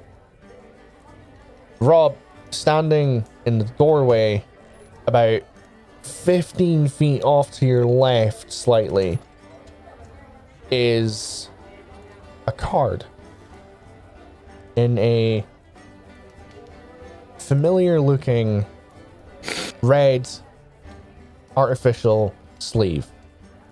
Uh, dear. And that's when you realize that it's the same kind of cards that I was playing with or I was enjoying a few games of with you the night before. So what's it doing up here? And there's definitely no one in there with a pitch black, or There's there's nobody in this room. Tony, from where you're standing, I'll let you deduce where that is. I'll let you decide that amongst yourself. Um, towards the far wall, the very, very, very western wall of Cool Manor, there are two sets of clothes. Now, both of them are uniformed, so they're obviously owned by someone who works here at Cool Manor. And one of them is just a, a simple black trousers, white shirt with a red tie, and a very plain, almost frayed at the edges, uh, black waistcoat. the other looks to be a set of uh, chef's clothes. So this room's not this room's not always used by a night porter, although it is predominantly uh, retained for that. And one. Right. So, with the, all of your investigation rolls, uh, Nick, I'll say that one small detail, since you've got the highest, uh, that you're able to pick out, there is the very faintest, and I'm talking nearly completely gone, faintest trace of alcohol lingering in the air. Which means that either I've been here recently or somebody's been drinking within the last 9 to 12 hours in this room.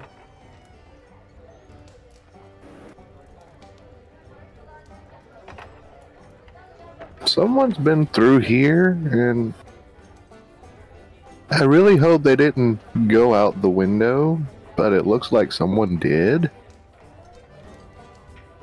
Pull out, see if there's any secret compartments or secret doors in this room. There is a loose plank to the left of the window, sort of about five feet in front of this large, uh, full sized wardrobe. That as you step on it, you almost have to catch yourself, Tony, because it gives way and bows in on the bottom right corner where you where the the toe of your foot uh, puts its weight on. As you as you move the plank out of the way and you look into it, there is a stash of money, and there is uh there is a bundled up navy blue waistcoat that I'll say that you all recall that I was wearing the night before.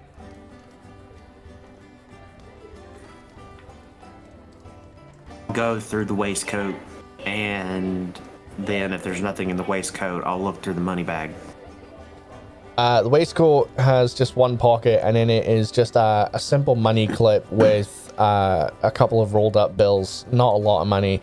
Uh, the money bag uh, that's stashed underneath it, there's approximately three, four hundred gold stashed inside it.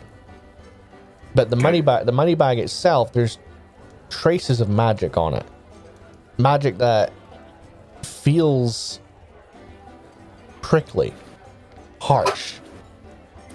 Not. It's it's very it's uncomfortable.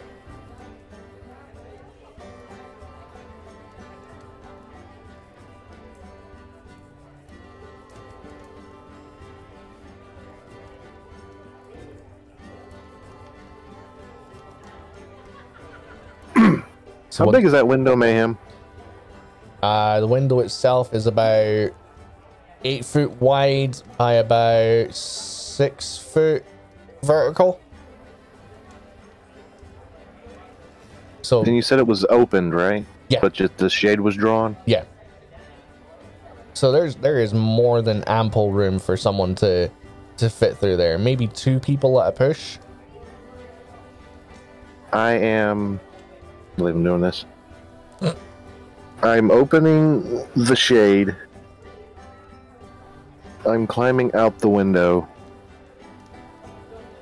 And I've got my wings out, and I'm looking around for any obvious signs of a body or anything like that. Okay. Uh, go ahead and roll me a perception check.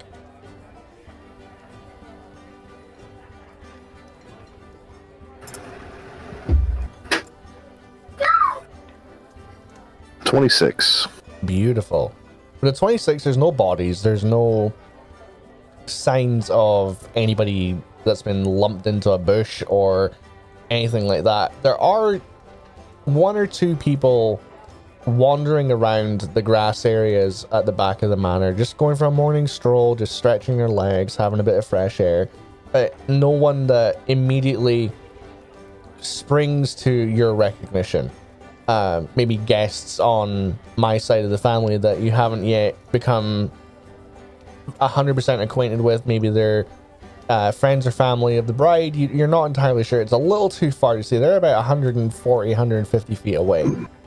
However, at the beginning of that grass area, just where the gravel meets the, the green, you pick up on a set of drag marks that trail off down the length of the the rear area.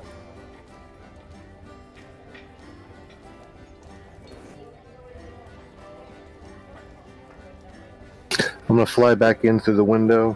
and as I land, I'm gonna say to them, uh, I think someone may have taken him out the window and drug him off somewhere else. Right. Fucking. Hmm. Hmm. Fucking Christ, you fucking muppet, you. Fuck me sideways, um. Right, well, obviously, we're gonna fucking follow them. Tony, you want a lift in? Do I Both want? got wings. you want a lift in?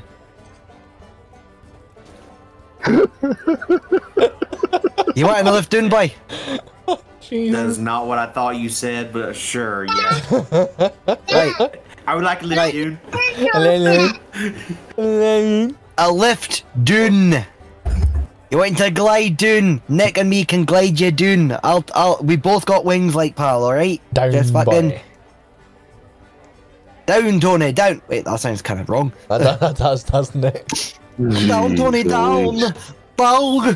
That's that's just disturbing. No matter which way you spin it. Get to the backyard. Do it. Do it now. Oh my God. Woof woof. Can I, actually- can I just go ahead and say you're now past the halfway point? hey, but we got tracks, so we're fine now. Uh huh. Sure. Scoob, Scooby Doo found a lead. Good job, Scooby. I'm about to put Scooby back in his kennel. I'm about to put Scooby to sleep. What he's talking about? So, we all hold each other's hands, and we all. Nick and Rob open their wings and hold Tony like like a little infant that you see like mum- mummy and daddy's and just glide Tony down through the window. Tony, Tony, how tall are you? Here? Yes. Yes. Tony, go on your knees for this bit. I. Tony, I, I if just want it known. I just want it known that when we land, I want to make abundantly clear that I want to look to both of them and say we are not to ever speak of this. ever." Perfect. Perfect. like a happy family. Okay. So, as Can I you just say on the way down out the window, Tony's like, "Wee." uh, Facts. Jesus. Uh, somebody go ahead and roll a survival check for me. Hold on, before we do survival check, Nick, you missed out something ideal to say when you came back in the window. What What's miss? out there? What's what's out there? That's tracks. Oh my god. Three, Nat twenty. Nat 20? Perfect. So you're gonna you're gonna take point on the following tracks. Fairly simple. they're they're they're easy for you to, to spot. You're you're good at tracking uh people. You're good at noticing uh tracks in dirt, mud, grass, foliage. Um so it's not a problem considering the fact that this is just a wide open green and as you all begin to to follow Tony as he's tracking uh, th- these drag marks, you get about halfway down the green before you are approached by a young uh, teenage lad, uh, about six foot tall, athletically built, short blonde hair. Um, as he sort of crosses past with you, he gives you a, polite wave and looks to you, Rob, and gives you a nod in, in recognition. Um, before he he looks to all of you and says, "Uh, you guys haven't happened by any chance to see my brother, have you?" uh, what I do is I'm just pointing with the track, well, pointing at Tony that's following the tracks. Is got a lead. We got our dog on it. Don't Wait, wait, wait, for, wait, for the love of wait, wait, wait. what do you mean you got a lead on it? Like, wait, shit. Is he missing? right. Do not tell your mother. And, and until like another I don't know ninety minutes, and then we're gonna report it as missing. But Like, seriously, we've is he like is he, is he actually missing? Shan, I hadn't seen him. He wasn't there for the breakfast. You know we were getting pretty fucking hammered. Well, apparently it's one of the bartender leads. Well, well, sorry, one of the night porters. We basically got drugged with the alcohol, but well, bit well, Reese got drugged a bit more with the alcohol, spiked whatever, and then got taken up to one of the night porters. Let us follow this track. Give us ninety minutes. If we don't get back to you within, we'll need ninety minutes here. You know, what? just give us two hours. You see, Give us two hours before you alert them. you see the young lad just sort of waves you off and goes, ha! "That's funny as hell." Uh, oh well. Good luck finding them. Just uh. yeah, I'll I'll uh, I'll keep it quiet. Don't worry. And he just proceeds to walk off. Neighbor, boy. Neighbor. Neighbor. So Right enough. as you continue to follow the the tracks down to the rest of the green, I'm gonna take you over to the next image that I've got prepared for you. The tracks lead into the garden area of Cool Manor. A sprawling, lavish display of trees, ponds. Uh, there is a sort of like a spectators like gazebo sort of uh, what's word I'm looking for? Seating area set up, and it's genuinely a lovely sight to behold. the The flowers are all different colors of every perceivable part of the spectrum. Uh, there's multiple bird feeders and water fountains, and as you guys make your way through the the single uh, width iron gate into the main area, you notice a little manner of wildlife and creatures rolling around. You see squirrels, you see birds, you see that sat in the. Uh, I gotta say this. What the dog doing? what that dog doing? uh, and before any of you, mo- That's amazing! as and before any of you motherfuckers ask, yes, you can pet that dog. Uh, Sweet. you you catch sight of this very short, very elderly looking halfling male, uh, dressed in an attire of uh, thick green shorts with a belt of multiple tools, uh, little digging uh, trowels. There's a couple of forks. There's a little couple of pouches. Uh, just strapped to his waist as he is tending to some of the flower beds. Um, so yeah, he goes over. Oh, great. The gardener's a leprechaun. Top of the morning We're to already you. fu- we're already fucked. Good top of the morning to you there, laddie. Hey, top of the morning to you there, boys. How's it going there, like? Ah, not too bad there, J- Jiminy Cricket, not too bad. Uh, have you seen Mr. Reese, the fucking bastard? I fucking went missing, fucking one too many Guinness and he fucked off. Listen here, pal. You're gonna take the piss out of my accent. I'll fucking do your head in. There's plenty of room in here to dig a grave. I'll find a use for you. Brand languages.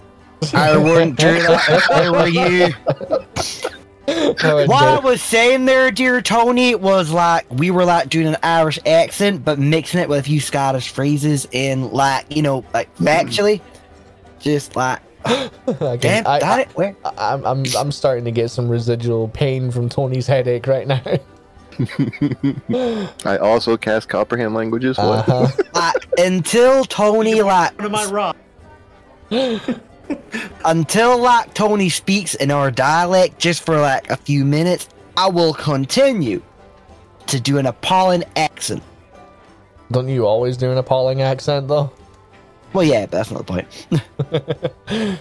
Anywho, Don't make me cast passwall under you, Rob. you all have control of your tokens. You're free to roam around the gardens and sort of do a little and continue your investigation.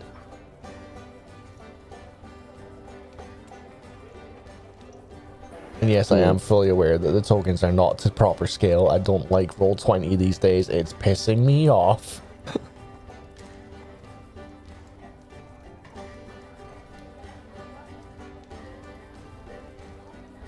Doggy. Yeah, Ooh, rainbow dog. Yeah, Nick. Uh, as you as you approach the the seating area, you see that uh, two fluffy little, two furry little companions are indeed uh, curled up, relaxing, just enjoying the early morning sun. There is a ragdoll cat that seems to glisten and sparkle with almost like a a night sky starry effect, and a dog that is almost like a an acid trip put into animalistic form. The in place of fur, you see very much akin to changelings. Uh, how their their skin swirls and sparkles with a, an astral silver effect.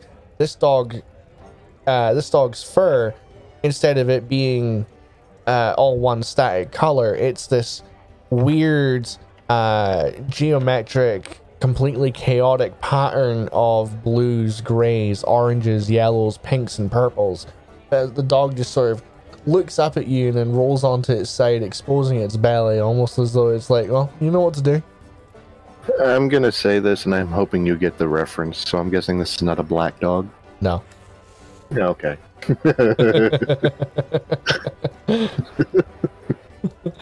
Uh, but Who's your good boy? Nick, Rob, the the gardener notices uh, all of you like approaching the the cat and the dog, and he's like, "Oh there, good morning there, lads. How's it going there? You having a fine old morning yourselves?"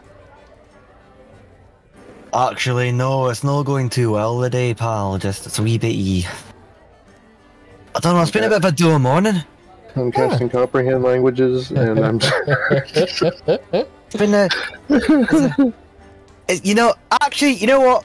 I'm gonna speak in that oh, tongue, Oh, and the. DM is gonna translate if you're successful on a roll. No, mm-mm. I'm not translating. Nuh-uh. It's hard enough being a DM for you motherfuckers. I'm not going to be your translators as well. Nah, I'm casting command on Rob and forcing him to speak English. English motherfuckers. I fucking am, pal. You fucking racist, Scottish bastard.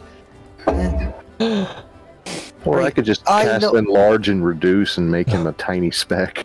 I know it's no, it's been a quite a, it's been a fair dual morning. Uh, our fucking one of my good mates, like, oh, well, he's actually you know meant to meant to be getting married the day, like, and he turns out he's gone a bit. I don't want to fucking say it, but I think he's been a wee bit kidnapped. Like, Ah, He's- so you're here for that wee shindig that's at the house there? Yeah, it's a fine old racket I heard early this morning. I'll tell you that now, boy. There was a yeah, the fucking racket. fair, fair boots, fair boots. Hey, what I can't. It's coming from some of the rooms. I'll tell you that now. I don't know how long people were up last night, but Nah, well, we, we a- followed a fucking we followed a particular bell end, and it turned out like we do believe fucking kidnapped. Like the window up the attic was smashed, and we felled the fucking uh, claw tracks or some sort of tracks, and it led us to here.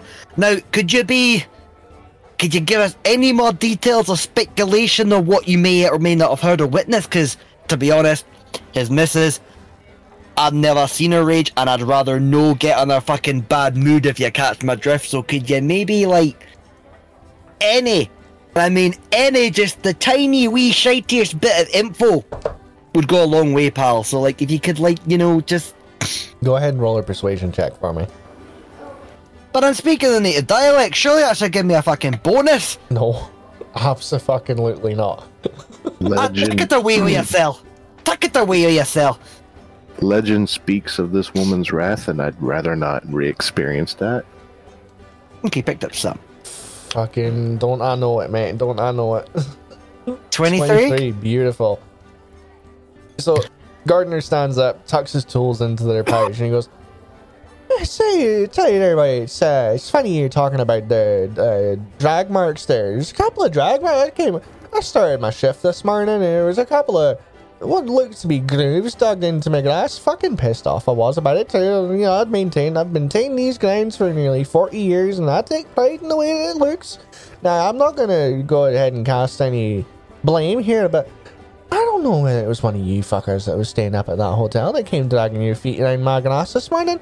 So, I don't know. I mean, I've just gotten done cleaning up the rest of them. They were down here at the at the bottom of the garden, and uh, well, as you can see, and you can see points down towards uh, the south end of the garden area. And he says, "Oh, you can see there, by you know, the garden leads into the woodlands there, and you know." I managed to have to clear about 80 feet worth of tracks out before you arrived not too long ago. Ah, mother of Christ, like, pal, that's, that's, no, it wouldn't have been one of us fuckers. We were just like, you know, well, well, we're friends of the fucking, the group to be. Aye, well, you're But as I said- you're saying that your boy's been kidnapped. Ah, that's a crying shame. Who would kidnap a groom on his wedding day? Some fucking poor fucking adopted bellend for all I care. I tell Just- you, I tell you what though. I wonder if it's got anything to do with the witch. The witch? Aye, you heard about the local witch? You on about the one that had links tied to that include well? Ah, no, no, no. Clootie Well's a dangerous place, boy. Anybody that dares to disturb the witch of the Clutty Well will be, be, digging your own grave there, boy. No, no, no. Unless uh, they're no link to Fairy Glen, are they? What are you talking about? Fairy Glen's nothing but a, an urban myth. You, you never heard of the fucking Fairy Glen fucking witches? Uh, listen, boy, like I said, the Fairy Glen's nothing more than an urban legend. Nothing to be seen, nothing but f- child stories, nothing but campfire stories. So, tell me, tell me where, tell me fair. Jesus Christ, it's so hard. wanna try- it- it- it's like try- you wanna great. Try that again there. No, it's like honestly, like it's like to be able to fucking speak in fucking different regions is so fucking fun. but my god, like just seeing like Nick's and like Tony's silence and like see Nick's uh, occasional raised eyebrow, it's just like, yep, no, that's, they're either getting it or I'm trying my best to comprehend. Uh-huh. told you, you gotta get a good roll. so, I don't think comprehend language can comp- comprehend what just happened. No, I think just them speaking in general is like counterspell for comprehend language. right, okay, let's let's let's go up a little notch, Mr. Mayhem, just for No. a few sentences. if I go if I go up a notch, I'm going to risk waking up the Earlier, I actual was, bride. Wa- I was literally watching TikTok, oh. listening to him do all that that he just did, and I was hearing TikTok in a Scottish accent. That's how bad it got. Everything wanna be- sounding Scottish. I don't know whether to No, be what- insulted or impressed, Tony. When I meant up a notch, I more meant, aye, right enough, right? Well, have you fucking got any more fucking info on him, like, cause I could fucking fucking do a fucking find the wee fucking shiting bastard, cause he's me.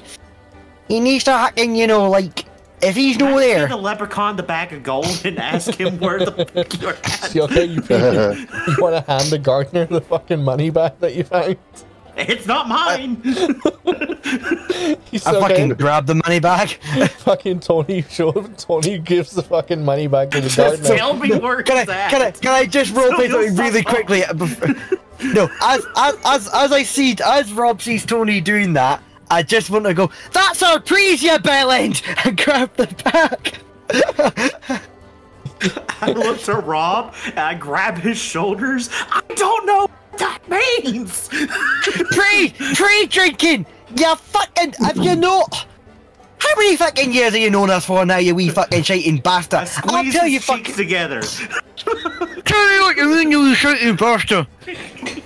The gardener snatches the money back quick as the flash from Tony's hands and says, I tell you what, there, boy, that's mighty generous of you. That'll get me a fair few drinks at the bar tonight once I'm done my shift. Thank you very much for your generosity. Now, like I said to your wee pal here, uh, I've just gotten done cleaning up the rest of the groove marks that were left down at the bottom of the garden leads into the woodlands. If your friend's been kidnapped, boy, I tell you what, there's a decent chance that he's down there.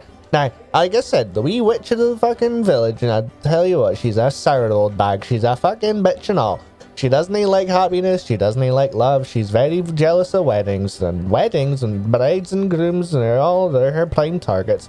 Especially grooms that are dumb enough to drink themselves into an early bed the night before their wedding day. I mean, come on, boy, you meaning to tell me that you let your pal drink himself blind and not let him get back to his fucking room in safety? What kind of a pal are you? I'll tell you what kind of pal you are. You're the one that would do the exact same thing and pass out in a chair in the bar, aren't you? I can tell you already. That's exactly what you did. Tell you what, pal. If I ever come across a rapier a scythe, Mayhem, do I have a bag of gold? Not anymore. You don't. Do I have a bag of gold that belonged to me? sure. You, you know what? The, you know even the even better thing is, your bag of gold contains your current right to this second bank balance. Cool. I want to use my bank balance to go home. How tall is this character, uh, Mayhem? It's about three foot fucking high, if that. I told you it's a fucking leprechaun. Uh, three foot. Okay, okay. Here's here's what's gonna happen. One hour ten minutes. this is what's gonna fucking happen. You fucking talk to me like that again, you wee shiting bastard. Strength roll for a six. That's a nat one. That's a critical fail. oh, for God's sakes, Rob. okay, tell me what you're doing. Pats him on the head. What do you think he does? What are you doing, Rob? Can I use uh, because I don't have any weapons and we're not in combat? Can I uh, use action surge to go again for a potential No. roll at that? No. as soon as you raise a hand in order to do something. I wasn't gonna raise a hand. what were you gonna do then? I was a team rocket, the, the little guy. Oh, so you team rocket him, God, kick, kick him into the We're fucking blasting off again, really? You kick him into the stratosphere. No, no, no, I'm joking. So I was gonna take out my trusty spatula and I was gonna fucking threaten and whack him. What are him. you gonna do? Cook him a dinner? well, I'll tell you what. I'll tell you what. Spank his ass because it'll be fucking red raw. Even shut up. I tell, I tell you what. You take out the spatula, and as soon as you do, you hear coming from the dog as he sees you take it out and anticipates that you're about to do what you just said you were gonna do. I wasn't gonna. I wasn't chin. gonna. Just at this point, the, the cat the cat looks at you and goes, I wasn't gonna hit him. At that He point, I'd just threw step back and shade. let the animals do it. Get him, kitty. You know what? You know what? To hell with you, Gardner. I came looking for my friend because we both got fucking tricked and he got fucking kidnapped. I thought you, one of you workers, would actually be somewhat fucking respectable here. And you know what? You fucking lost it. You know what? You know what I, I fucking expect of you? I hope when you go home tonight, Snow White kicks your ass. So I, I want to tap Nick on the shoulder and just whisper in his ear, I want to go on ahead. You can stay here if you want. Bye. No, I've already mentally checked out at this point. I'm I already don't- way ahead of you. I don't know what Mayhem's laughing at at this point. Is what I said? That I quoted that that very line, or is it something different you're laughing at? Fucking everything. me, me and the dog Tony are gonna continue on following the drag Okay. marks. Jesus. But I, I- I will translate this little bit of information. It's, it's a joke from the great Billy Connolly, a great Scottish comedian here. Oh, Jesus. So, this this person, this gardener was three foot, right? Mm-hmm. And I said when he goes home, I thoroughly hope Snow White kicks his ass. Uh-huh. That was it. That was that was it. I don't want to be there for this. I Let's go, Dopey. Right. No, I know, I'm saying that as I'm fucking off. Like I'm going into the maze as I'm sort of saying that. Like I'm like, fuck you, fuck you, no, fuck you, no, fuck you. You see that campfire over there? Okay. He's as you- starting to regret giving us yeah, permission to act as ourselves yeah, now. yeah, Yeah. just a little yeah. fucking bit, especially The golden you. spatula strikes again. I'm gonna go to the maze right. and just use the map to figure out how to get through the maze. Thanks. Yeah, that yeah, that works. Yep. So with Tony's guidance through the maze, it takes you a matter of minutes to get out through the other side.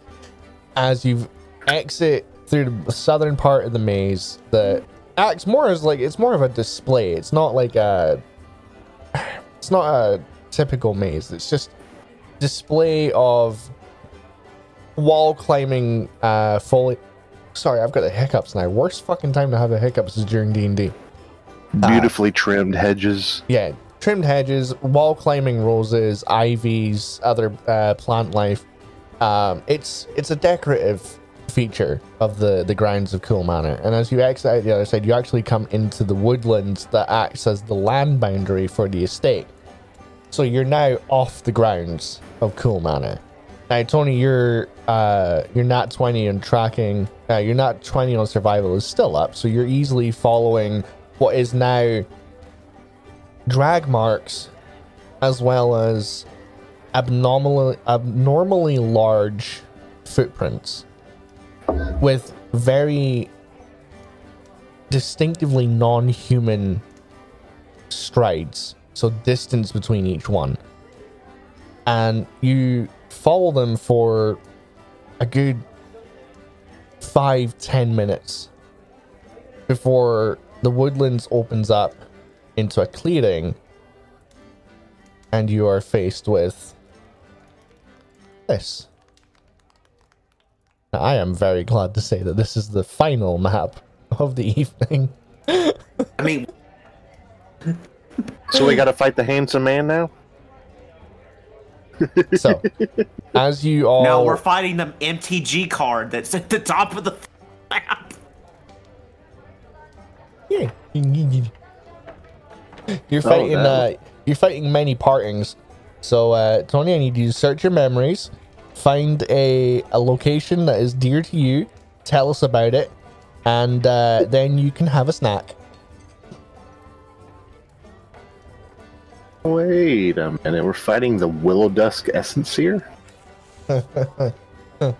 You're fighting farewell? Oh, that. Uh-huh. So, to set the scene for the, the listeners, uh, it is now one hour and four minutes until I tip I technically have to begin my duties as uh, as the groom and start welcoming guests, being in public view, and getting ready for. Uh, basically, I have to be ready in an hour, and these motherfuckers have only just managed to uh, to stumble across a location that is this wide open clearing that has this uh, these four concrete paths all converge on a circular location with this large uh, series of four stonework arches that are intertwined in such a way that creates this uh, interconnected circular swirling uh, structure. And all three of you with uh, your passive perceptions and you know not being too terribly far away from it look along the path that you're standing on and find me unconscious slumped face flo- face down on the on the on the stonework. And this tall seven and a half foot gangly long limbed hag looming over my unco- my unconscious body.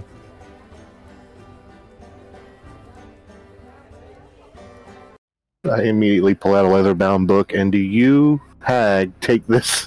Oh my god. Listen, you do not have the authority to marry anyone. I'm an ASMR. okay, yes, I do. Mayhem. Rob. I apologize. Oh no.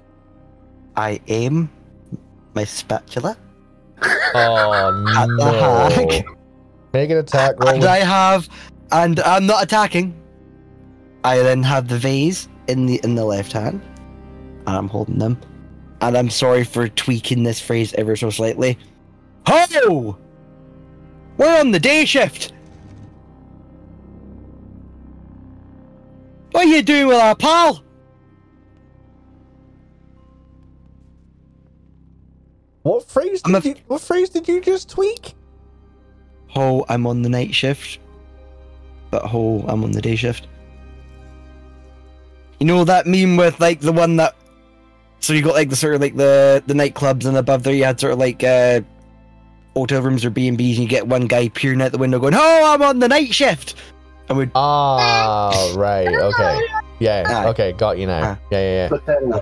That was a very, Hazel. very. That's a very niche reference for you to use there, Rob. I know, I know, I'm surprised you didn't actually get it, so it is a small one. But don't worry, it's no bank machine. Uh so Fucking hate you for that.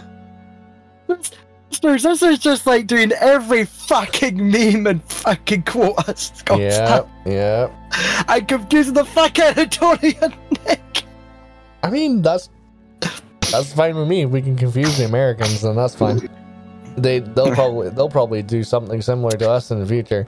So no, let, let me do it correctly. So apart from the hole, I'll take the spatula on the right handle, aim it at that fucking witch hag, whatever. I'll have the I'll have the, the vase on the left hand prepping to, to throw, and I'll just go, back off, you spooky bitch. As you as you shout with your utensils raised, I'm gonna go ahead and ask you all to roll initiative. Cause that's just fucking ridiculous. What's What's funny is you made it out to where Rob has no weapons whatsoever.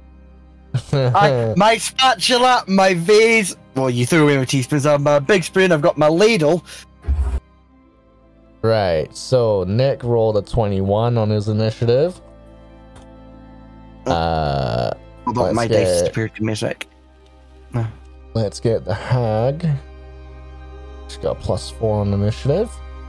17.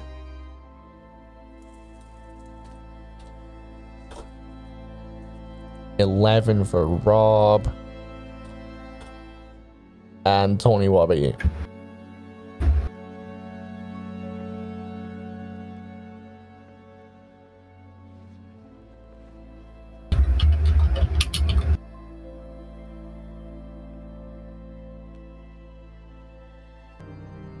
Alright, Tony, what did you roll for your initiative?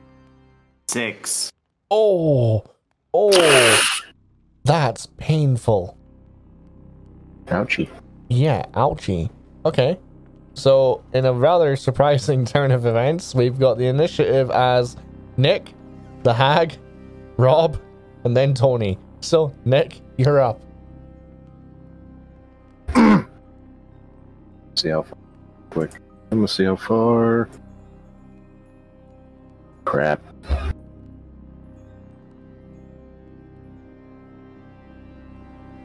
Oh, yeah, I need to restart that timer. It's okay. The hag's only a 1 1. you fucking asshole. Yeah, well, you're a zero two for all you know. Uh, far am I? Okay. First thing I'm gonna do is I'm gonna use telekinesis.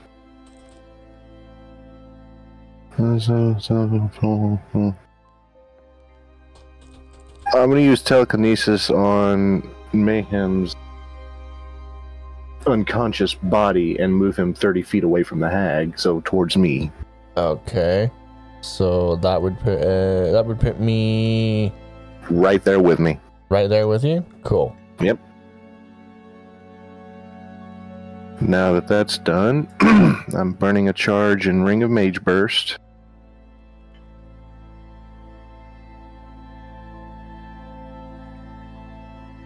To cast Fireball on this bitch. Oh shit! That's a dexterity saving throw, right? Mm, yes, it is. Uh, that is what's her dex modifier? Or her dexterity saving throw is a plus four, so that's a twenty-two. Uh, oh, yeah, she'll pass. So she'll, I guess she'll take half. Damn. So she'll take 23. 23 points of fire damage. Beautiful. And um, that's gonna be it for me. so as you hurl a fireball in the hag's direction after moving my body 30 feet out of the way, you watch as the, the fireball erupts and the flames uh, spread over her, and you hear a shriek of pain uh, before the flames dissipate, and you see this smoldering uh, wisps of smoke coming off of her her raggedy clothes before she looks to you and cackles. Very well. Have it your way. And she is going to cast. If I can find the fucking spell. Uh, do I have. Oh, no, I need to move for that. Okay. Or do I?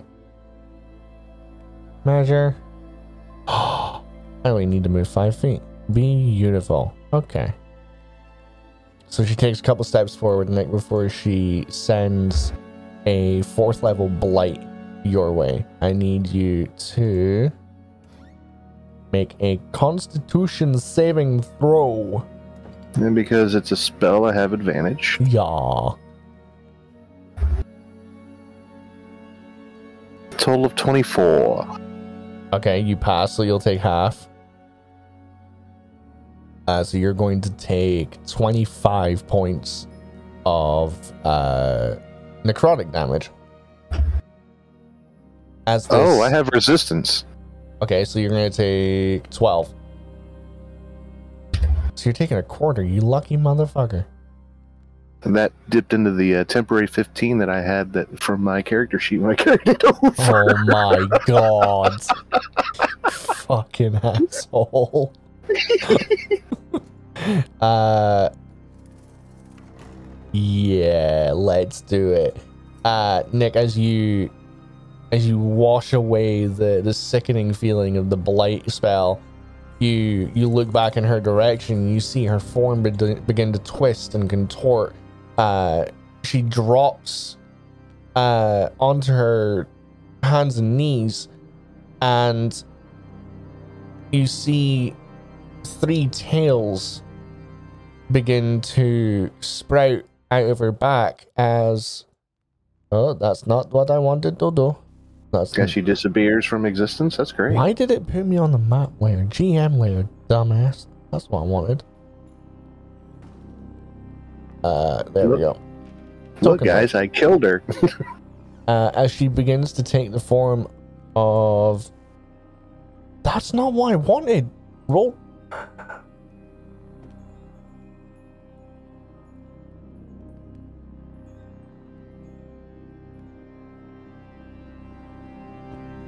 There we go. As she wild shapes into a displacer beast. So that's her action and her bonus action. Uh, Rob, you're up with Tony on deck. She's disappeared from the turn order too, by the way.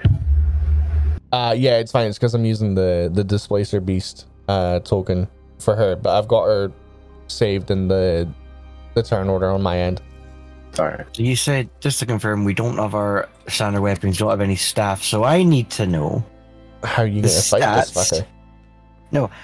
Because I've been doing a quick skim just now, and apparently, now, unbeknownst to me, no one's done any stats for a spatula.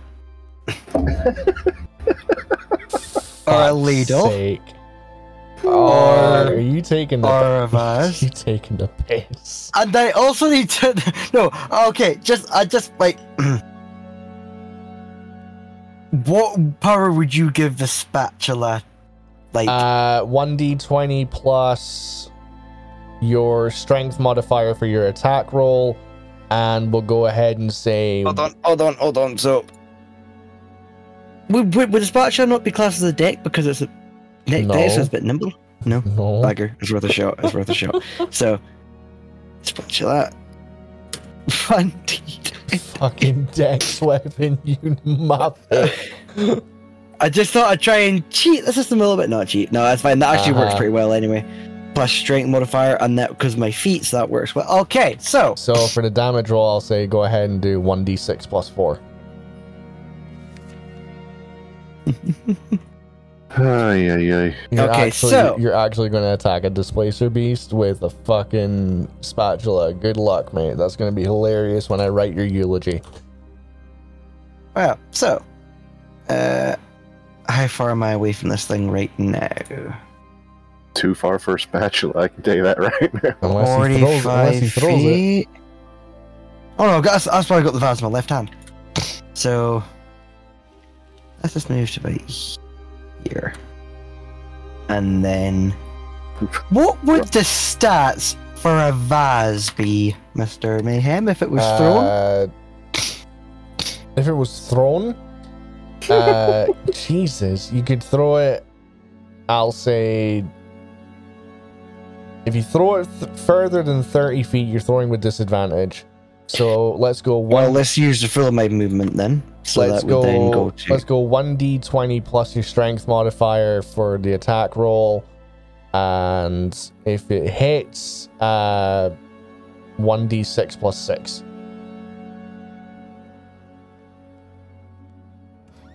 So, I- I use my left hand and I throw the vase at the displacer beast. Uh huh. Go ahead and roll. Now, because of Mashi, I can actually mix my bonuses to that potential strength roll. So, aha! I cannot believe I'm fucking doing this. Um, I can't either. You're gonna make him a pancake? well, no, because I'm throwing the vase, the glass vase. So, um, here's the attack. Twenty-five. That's rough. Jesus Christ. As Rob throws it, he screams, "Roses or daisies?" Oh no no no! It's, it's the next turn that's going to get interesting. So then I will just I will just roll the damage there. One d six plus six. You say Yeah, 1d6 plus 6. for twelve. Oh, for goodness You sake! rolled max damage. You. Oh, okay. So that's a Max. crit. Max damage for a vase.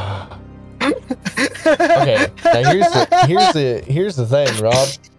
As that vase bounces off of the displacer beast and hits the concrete, it breaks.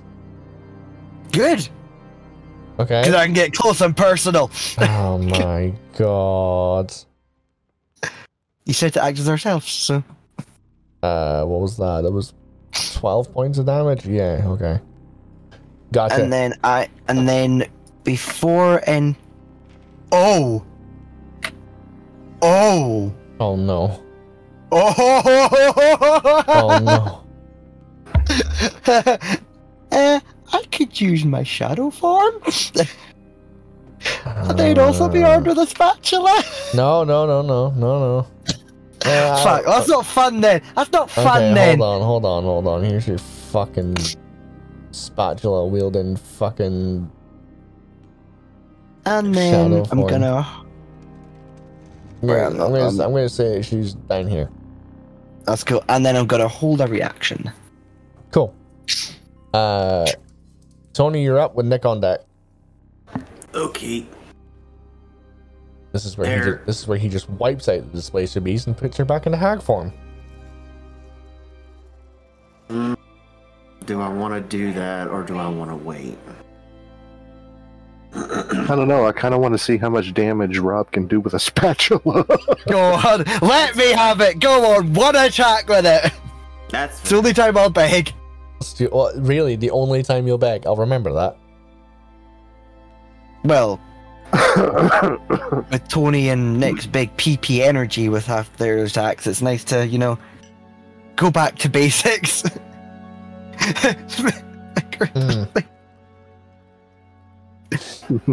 Hmm. Brain cells not working this one. hmm. Brain cells non-existent in that one. Let's do. I think this is kind of like Spaceballs. Use the forks, Rob. Use the forks. Pretty fucking much.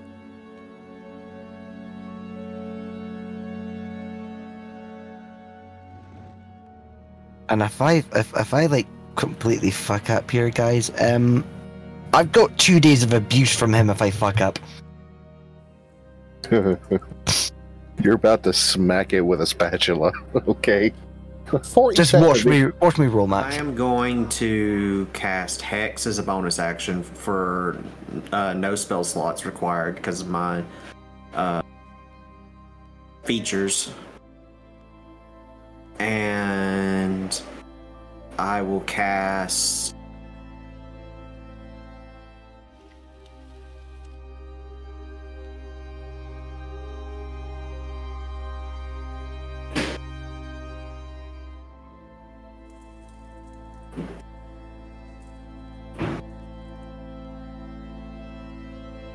So three, four. Uh, we're just gonna cast Chromatic Orb at third level. Okay. Any saving throws or anything from me? no, I make a, a range spell attack. Cool.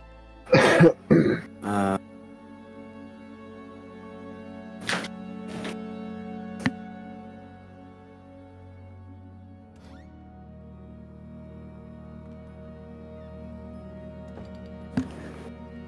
let's see. 28 to hit. Hits.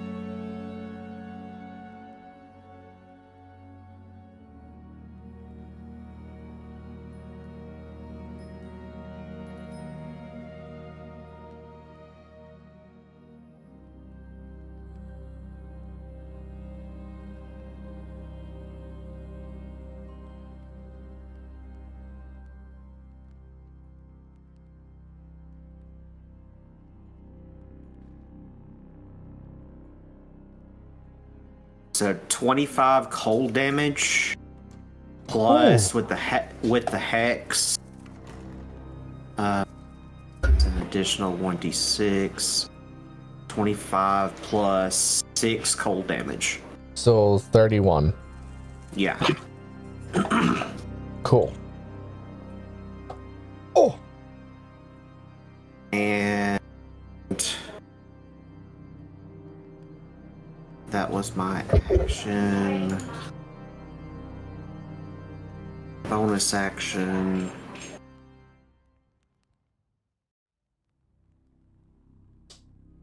Hmm.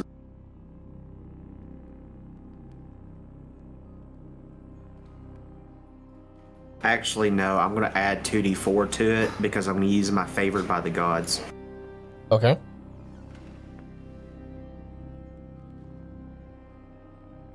Uh, add an extra six to that. Cool. Gotcha. It's- that one, that one's radiant damage. Okay. Um, that's all I'm gonna do this turn because I want to save the big stuff when she's the hag form. Okay. Cool. Nick, you're up.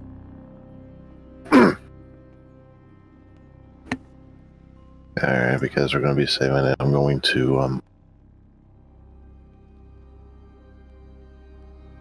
Where's it at? Has so many freaking features and traits, it's unbelievable. Um... Da, da, da, da, da, da.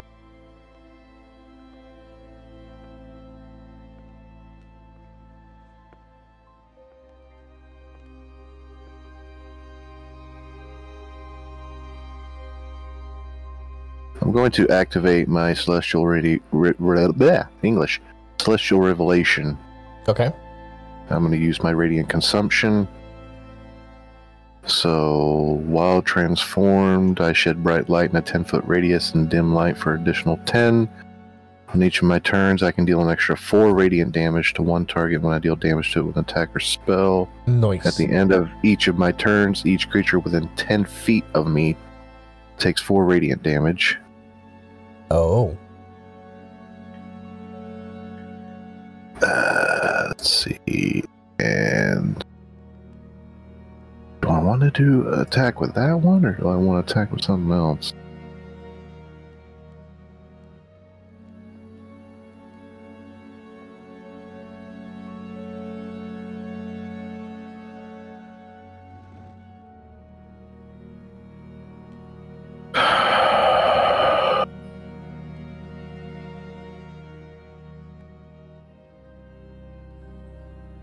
Because I still have a good bit of charges left on my staff. Um, fucking, I'm just doing an Eldritch Blast at her. Okay. I'm gonna roll to see if I hit. 16. Hits. Does how many beams do I get now?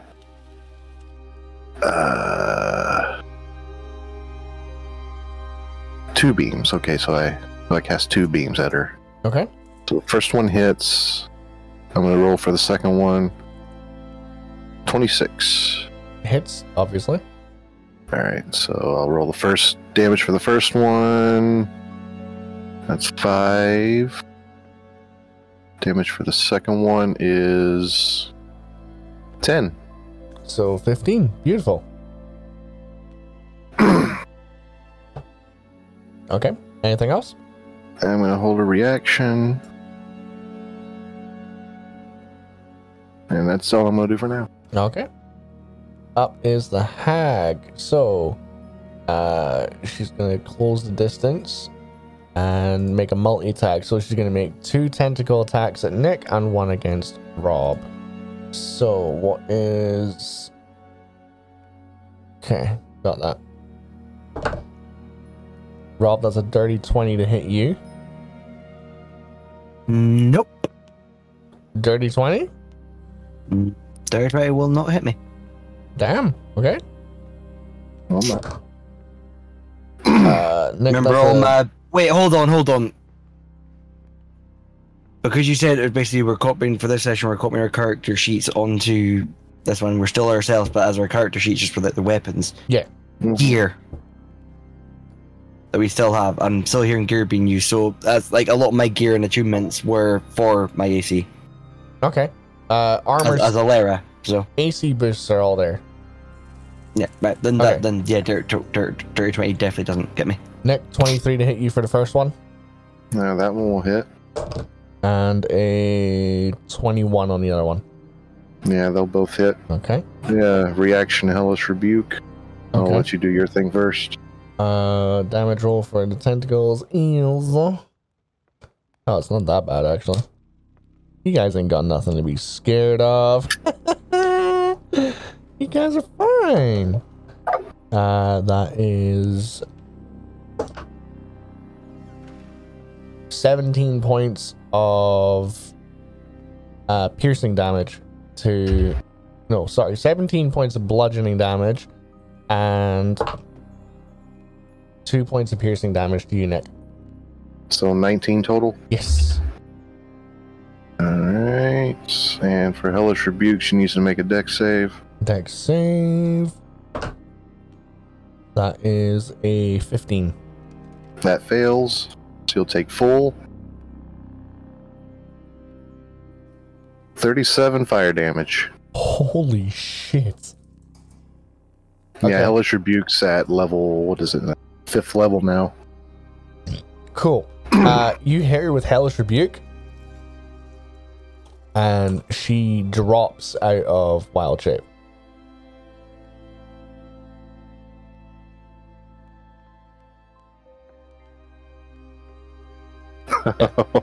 she she drops out of Wild Shape back into her her hag form. Uh, now we now we got to see if Rob spanks her with a spatula. okay. Old. Uh, let me check this.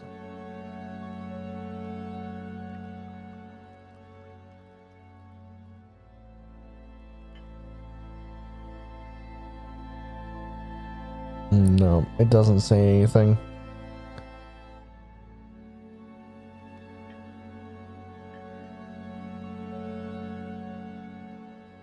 Yep, doesn't say anything about it. So that is the end of her turn. Rob, you're up with Tony on deck. Okay. As Rob's taking his turn, I'm going to sit there and kind of just think to myself for a second and be like, you know, Rob, maybe she just wanted to get married. How are you feeling? 37 minutes left on the countdown. I mean, now, hold on, hold on.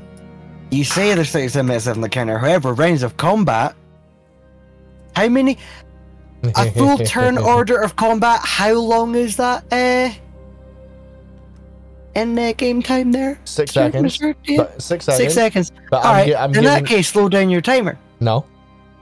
We're not in the Sorry. fucking Feywild here. Trying Uh. to trying to create an element of uh, da- like you know, I'll stop fucking speaking so we can fucking attack then. fucking kill kill her then.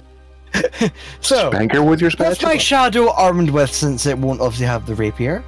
Uh, spatula.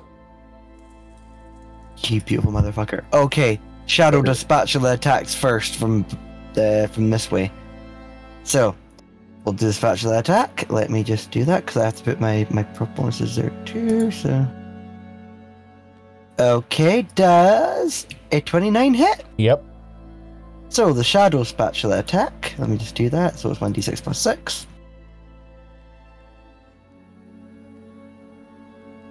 For ten, 10. Nice. and and now Rob will go. So well, the real Rob I'm will gonna go. do, bad witch. Bad witch. so I'm gonna do two spatula attacks here because I can do two attacks as as as for the fighter sort of feat. So I'll I'll do both attacks first. So a 26 and a 27. I know they Mhm. both hit. Mhm. Oh, How many omelets do you make? for nine and seven points of damage, So and then 16. just to be a complete bastard, I'm gonna use action surge to do another two spatula attacks on this bitch. okay. So At one. So both that attack- one. actually, mm, mm, those attacks, fourteen and a thirty. 14 and a nat 20. So the 14 misses, nat 20 hits, obviously. That's fine. So let's do that. Spatula attack go Double your eleven points of damage. No, you double the damage on the dice, so it would be 16. Damn, Down Rob. There. So now I'm not exactly done yet.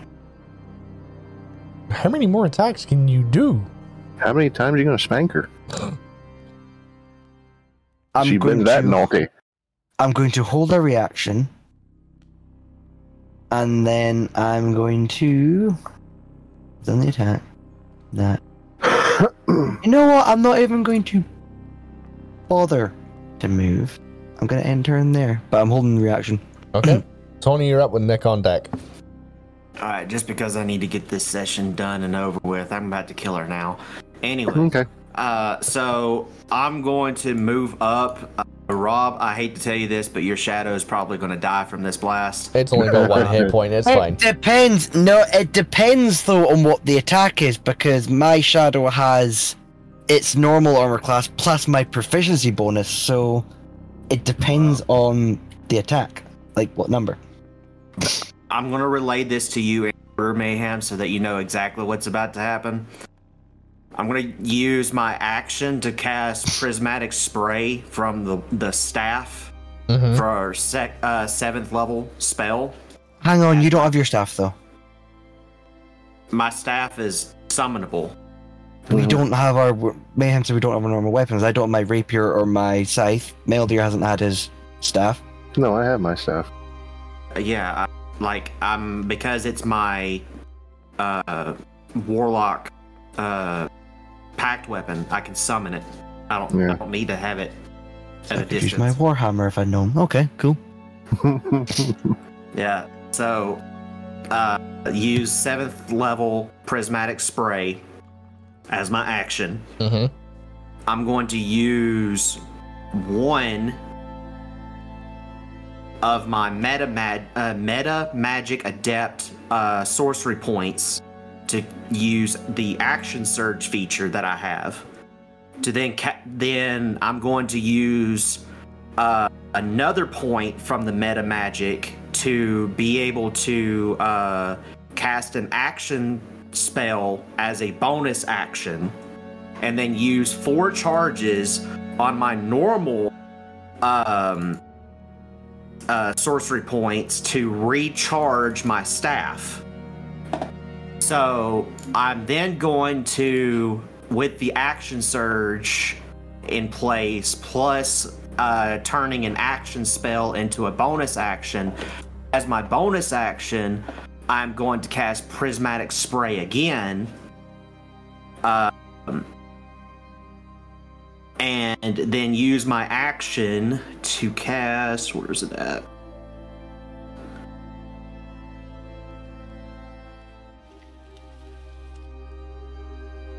Just had it, and then.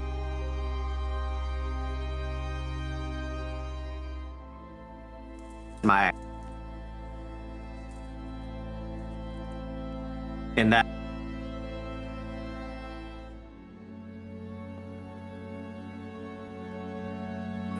Hello?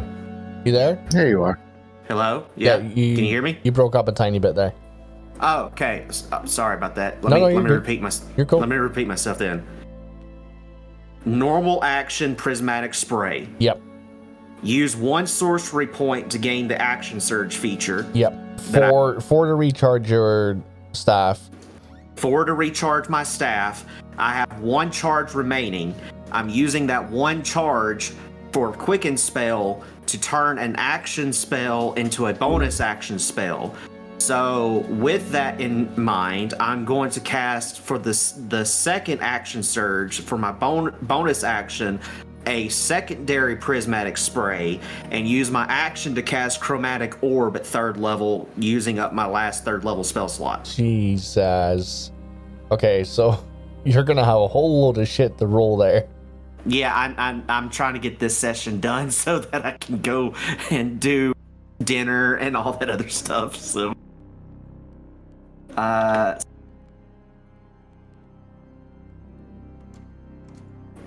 roll a d8 to determine the effect. Uh, okay, so that is.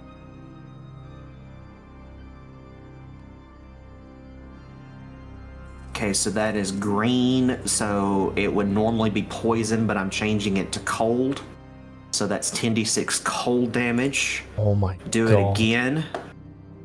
Do it again. 30 d6 cold. Uh, what doesn't. What does that do again? Uh, eight. Eight do. Special. The target is struck by two rays. Roll twice more, re-rolling any eight. So I gotta re-roll twice more. I gotta re-roll one of those. See, ladies and gentlemen, it's funny because I'm gonna have to find a way to make this like not as effective for Tony when we come back to Duckies and Darkins. One, one and one. so what is one? One Red. is nothing. Red is fire damage, so I'm going to change both of those fire damages to cold damage. So it's going to be 30d6 cold damage. Right.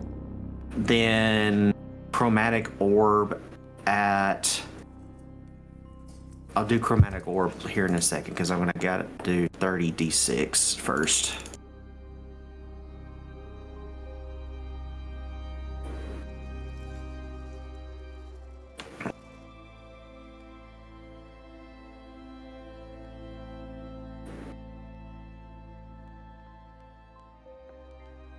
Uh, that's 111 damage from the Oh 30d6 God. plus uh, the chromatic orb, which is going to be 5d8.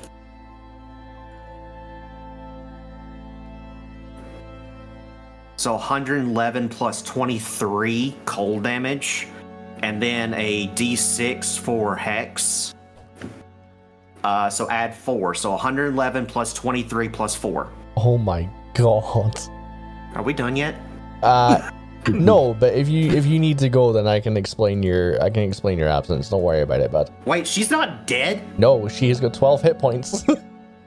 Okay, you know what? Fucking fine. Here, hold up. I want to find something else to kill her with. She's got 12 hit Jesus. points. Tony, I could wipe her out my turn. If you need to go, bud, you've got two other party members. And you wonder why we go more into role play a lot more, because that's what No, we tend just- to it- no, it's- specialize in. It's just, because I'm terrible at bal- balancing combat. That's all.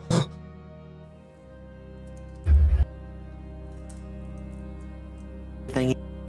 Whatever. All right. Cool. I- I'll Tony, if you I'll need let- if you need to go, you can go. no, just let, just let him kill her so that I can finish this session and then we can all go together. Nick, you're up. Damn it. Light, lightning bolt. Sure. What do She you needs to make a Dex save. Dex save? Okay, okay. The fuck number Either is way. that? Fuck's sake. 18. She fails. She Okay. dies. How much? Oh, 39 damage. Yeah, okay. Okay, she's fucked. And I get I get 15 temp. Yeah, yeah, yeah, yeah. Fuck you, asshole. And now she goes back to the sand. As Nick hurls a lightning bolt square into the hag's, ch- hag's chest, you watch as she disintegrates into this pile of charcoal like dust and clothes, and you are left standing in the middle of this clearing with my unconscious body. Uh, you have precisely 26. Plane shift. You're going to plane shift back to Cool Manor, okay? Mm-hmm. Whereabouts in Cool Manor, though? To the bride and groom Early. suite.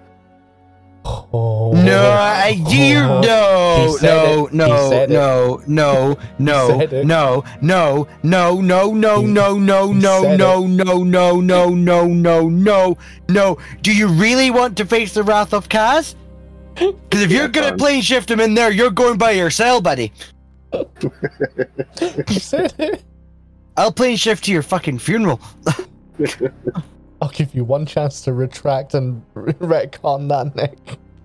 Go. I didn't say inside.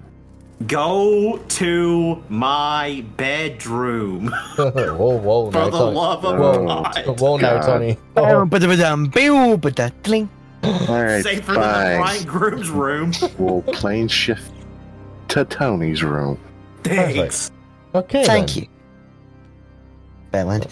Tony, Tony, you're you're more than welcome if you have to. You're more than welcome to go, but I'm not gonna force you to stay. I know you've got stuff to do, so don't worry about it. Eat it, and I gotta feed myself. So, all right. Good luck, Later, guys. later, nerd. Have a good one there, buddy. I'll catch you later, lad. Have a good one. Jesus, he's Take gone. all of his gold. Yeah, well, don't worry. Give it, give it to the leprechaun. I don't care. All right. So, as you pl- as you all plane shift back into Cool Manor, uh, in the time that it has been since you have gone, uh, a lot the the vast majority of the guests are nowhere to be seen. They've all gone back to the rooms to get ready because it is roughly 20 just just over 20 minutes before everybody emerges and goes about the the the guts and glory of the the festivities of the day ahead. You're cutting it all fine, real thin line fine with how much time you had left. And some would say unfortunately, some would say fortunately, your timing could not have been more coincidental, for as soon as you plane shift into the corridor outside of Tony's room, you hear that familiar voice. You hear Shan calling down the corridor. If that is my asshole best friend, he better pray that I don't get my fucking hands on him. Kidnapped. Go easy on him. Just make sure he's awake and he's at the altar on time. I'm gonna go and get ready. Uh, Please tell me you have the clothes he's supposed to be wearing, Rob. They're in one of the shared rooms. Um, It's at this point that Shan pokes his, pokes her head out of the, the doorway back into the hallway and looks down and says to you guys, "He's all right though, right? Like he ain't dead or anything." He's just unconscious. Cool. I'll leave him in your good hands then, guys. Thank you for finding him, and uh, I look forward to hearing the details later on so that I can never let him live it down. So, Tony is gone. He's gone to let's say he's gone to get ready, shall we, for the for the ceremony, uh, as well as contacting his dearly beloved in Fedora so that he can check in and explain the the shenanigans that have just gone down over the last several hours with her. Rob, my clothes and are indeed in a room that is set to be shared with you. Um, Nick, I was going to say that you can venture off and enjoy an alcoholic beverage now that it is now legal trading hours here in Vardor. Uh, you need a. Before anything's done, I'm going to use healing hands on your unconscious body and try to at least wake you up, and then use prestidigitation to clean you up.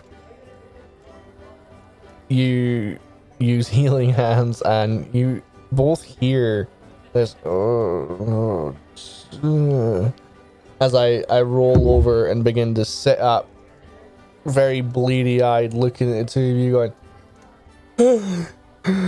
hey boys. Oh jesus. Uh what's with the You- weird what's with the weird looks? You fucking owe us, Boyle. what for the fucking hangover i think more you or me pal I don't know, maybe if I can add rescuers to the fucking list of shit we do. If You fucking kidnapped bastard. You watch as I struggle and bring myself to my feet, stumbling, grabbing a hold of the wall to stabilize myself. Hey, man, hey, calm down, like, Jesus. Making a big deal out of nothing. Fucking few drinks last night and I passed out. What, what more do you want? Passed out my fucking hairy backside, you fucking chuckster cunt. Hey, just. I'll tell you what, I'm gonna go. I'm gonna go take a piss. I'll meet you in the room, get ready in five minutes, okay?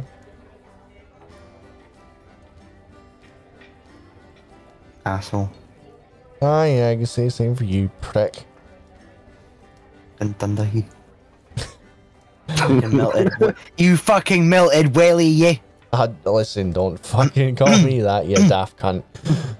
Fucking twisted scone flap. As you watch, as I, I make my way downstairs to the to the the end of the of Cool Manor where the public restrooms are, um, you hear from amongst the the doors of the rooms on the first floor, you hear chatter and conversation, everybody seems to be lively. Everybody seems to be happy, excited. You know, there's there's a whole day of festivities ahead.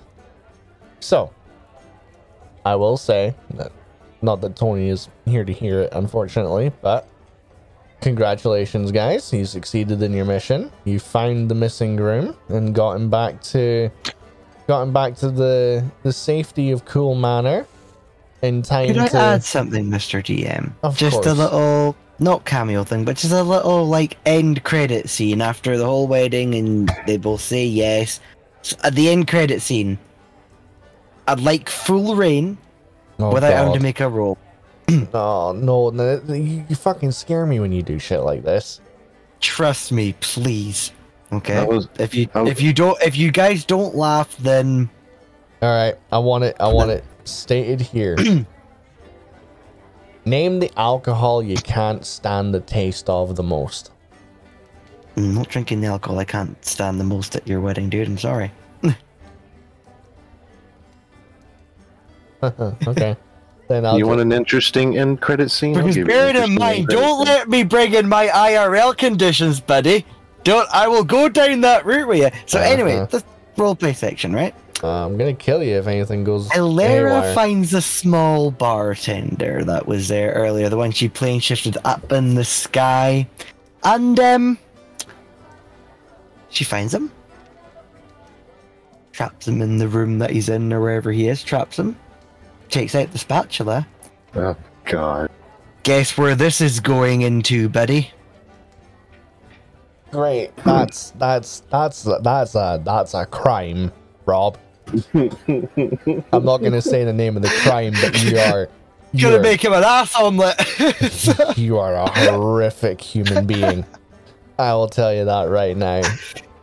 You should be Bartender on afraid the- of ourselves, okay? So we're being ourselves. Oh, uh, Bart- if you, okay, if somehow in a couple of days, if somehow you go fucking missing after we get fucking smashed, and there's a little person that ends up being the cause for your kidnap, I will fucking ram a spatula up their ass. listen, Bartender mate. on a stick. Li- listen, mate.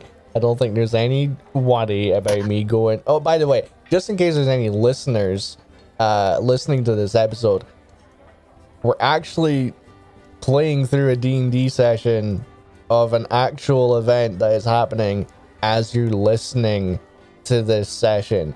the entire time span of that you've been listening to this D&D session has been the run up to the start of my wedding ceremony. Yes, I'm actually getting married. It's not just creative design.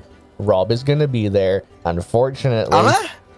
well, I oh, I fucking hope you are. Uh, unfortunately, due to due to finances and the fact that they live several thousand miles away, Nick and Tony couldn't, you know, obviously couldn't be here. But I wanted them to be a part of this session, not just because they're part of the Duckies and Dargans cast, but because they are very good friends of mine. Um, but no, to to close out the to close out Duckies and Dargans, the the, the hunt for the missing groom. Rob, you and I, we get ready, and I actually bugger off and I leave you uh, to have some peace and quiet in your room for the first time in the last 12 hours that you've that we've gone through into this day. Uh, as I go down and I start conversing and greeting guests, friends, family members, acquaintances, and just doing what a groom does by way of being seen, being visible, and any last minute preparations. And I'm not going to speak to speculate about the details of anything that happens after that because I'm about to go and find out for myself. So, ladies and gentlemen, thank you very, very, very much for listening to this incredibly unique, very special episode of Duckies and Dargons. It's been a pleasure to bring a little bit more of a comedic, light-hearted, and extremely relatable session to the podcast. Uh, I'll leave you with a few very inspiring, or at least what I think is inspiring words. It dawned on me a long time ago, roughly five, six years ago, that the entire time that I was growing up as a child, I always thought that it was success that made you who you are. And although there is an element of truth to that, if you do well in school, you do well at your education, you go on to bigger and better things, you get yourself a good job, and if you do well at that job, you get a good financial standing, and you you're afforded opportunities in life that you've gained through hard work and success. Those two things go hand in hand. I think I think we can all agree on that. However, it's not the only thing that makes you. The bigger thing that I found, at least in my own life, is that yes, success makes you somewhat, you know, who you are. It's love that makes you. And that's what this whole session has been about. It's been about the love that myself and Annon, as you know her, um, have for each other. We've incorporated the actual venue, uh, although the name's been slightly tweaked into this session. My players have had a, a glimpse of visual representations for what the, the venue looks like. Um, I've had some creative liberties, but just remember, guys, above all else, it's love that makes you who you are. Whether it's a a life partner, whether it be a husband, a wife, a non-binary partner, or if it's love of your friends and love of your family. If you're not in a relationship, it's the people around you that love you that make you who you are. And that's definitely been the case with myself and Annon. We've seen that everybody that we associate ourselves with has helped shape us into the people that we are today. And I want you all to take a moment to reflect on that. Think about someone who in your life has helped make you the person that you are. And let that sink in. Let that bring a smile to your face. Because everybody's got someone who has helped shape them into a better person. Whether or not you're still in contact with them, that's another matter. But somebody out there has made you who you are today. Take a moment to appreciate that. Take a moment to recall some fondness that that has brought you. And if you're going through a rough time, just remember, as cliche as it sounds, there's always someone out there, and there's always people that are there for you. Ladies and gentlemen, I'm gonna go ahead and go and get married now. Uh, I'm not gonna leave people waiting for me. because I think I'm relatively safe at getting my ass kicked if I do. So, from myself uh, and from the rest of the cast here at Duckies and Dargons, stay happy, stay healthy, stay safe. But above all else, If you like it, then you should put a ring on it. If you like it, then you should put a uh. ring on it. surround, Strike! surround yourself with people that love you. And just remember, guys, don't- that there will be no upload for two weeks after this session concludes. Nick, you want to And say don't something? get, yeah, don't get drunk and kidnapped.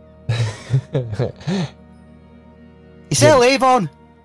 Good night, ladies and gentlemen, and uh, have yourself a fabulous weekend.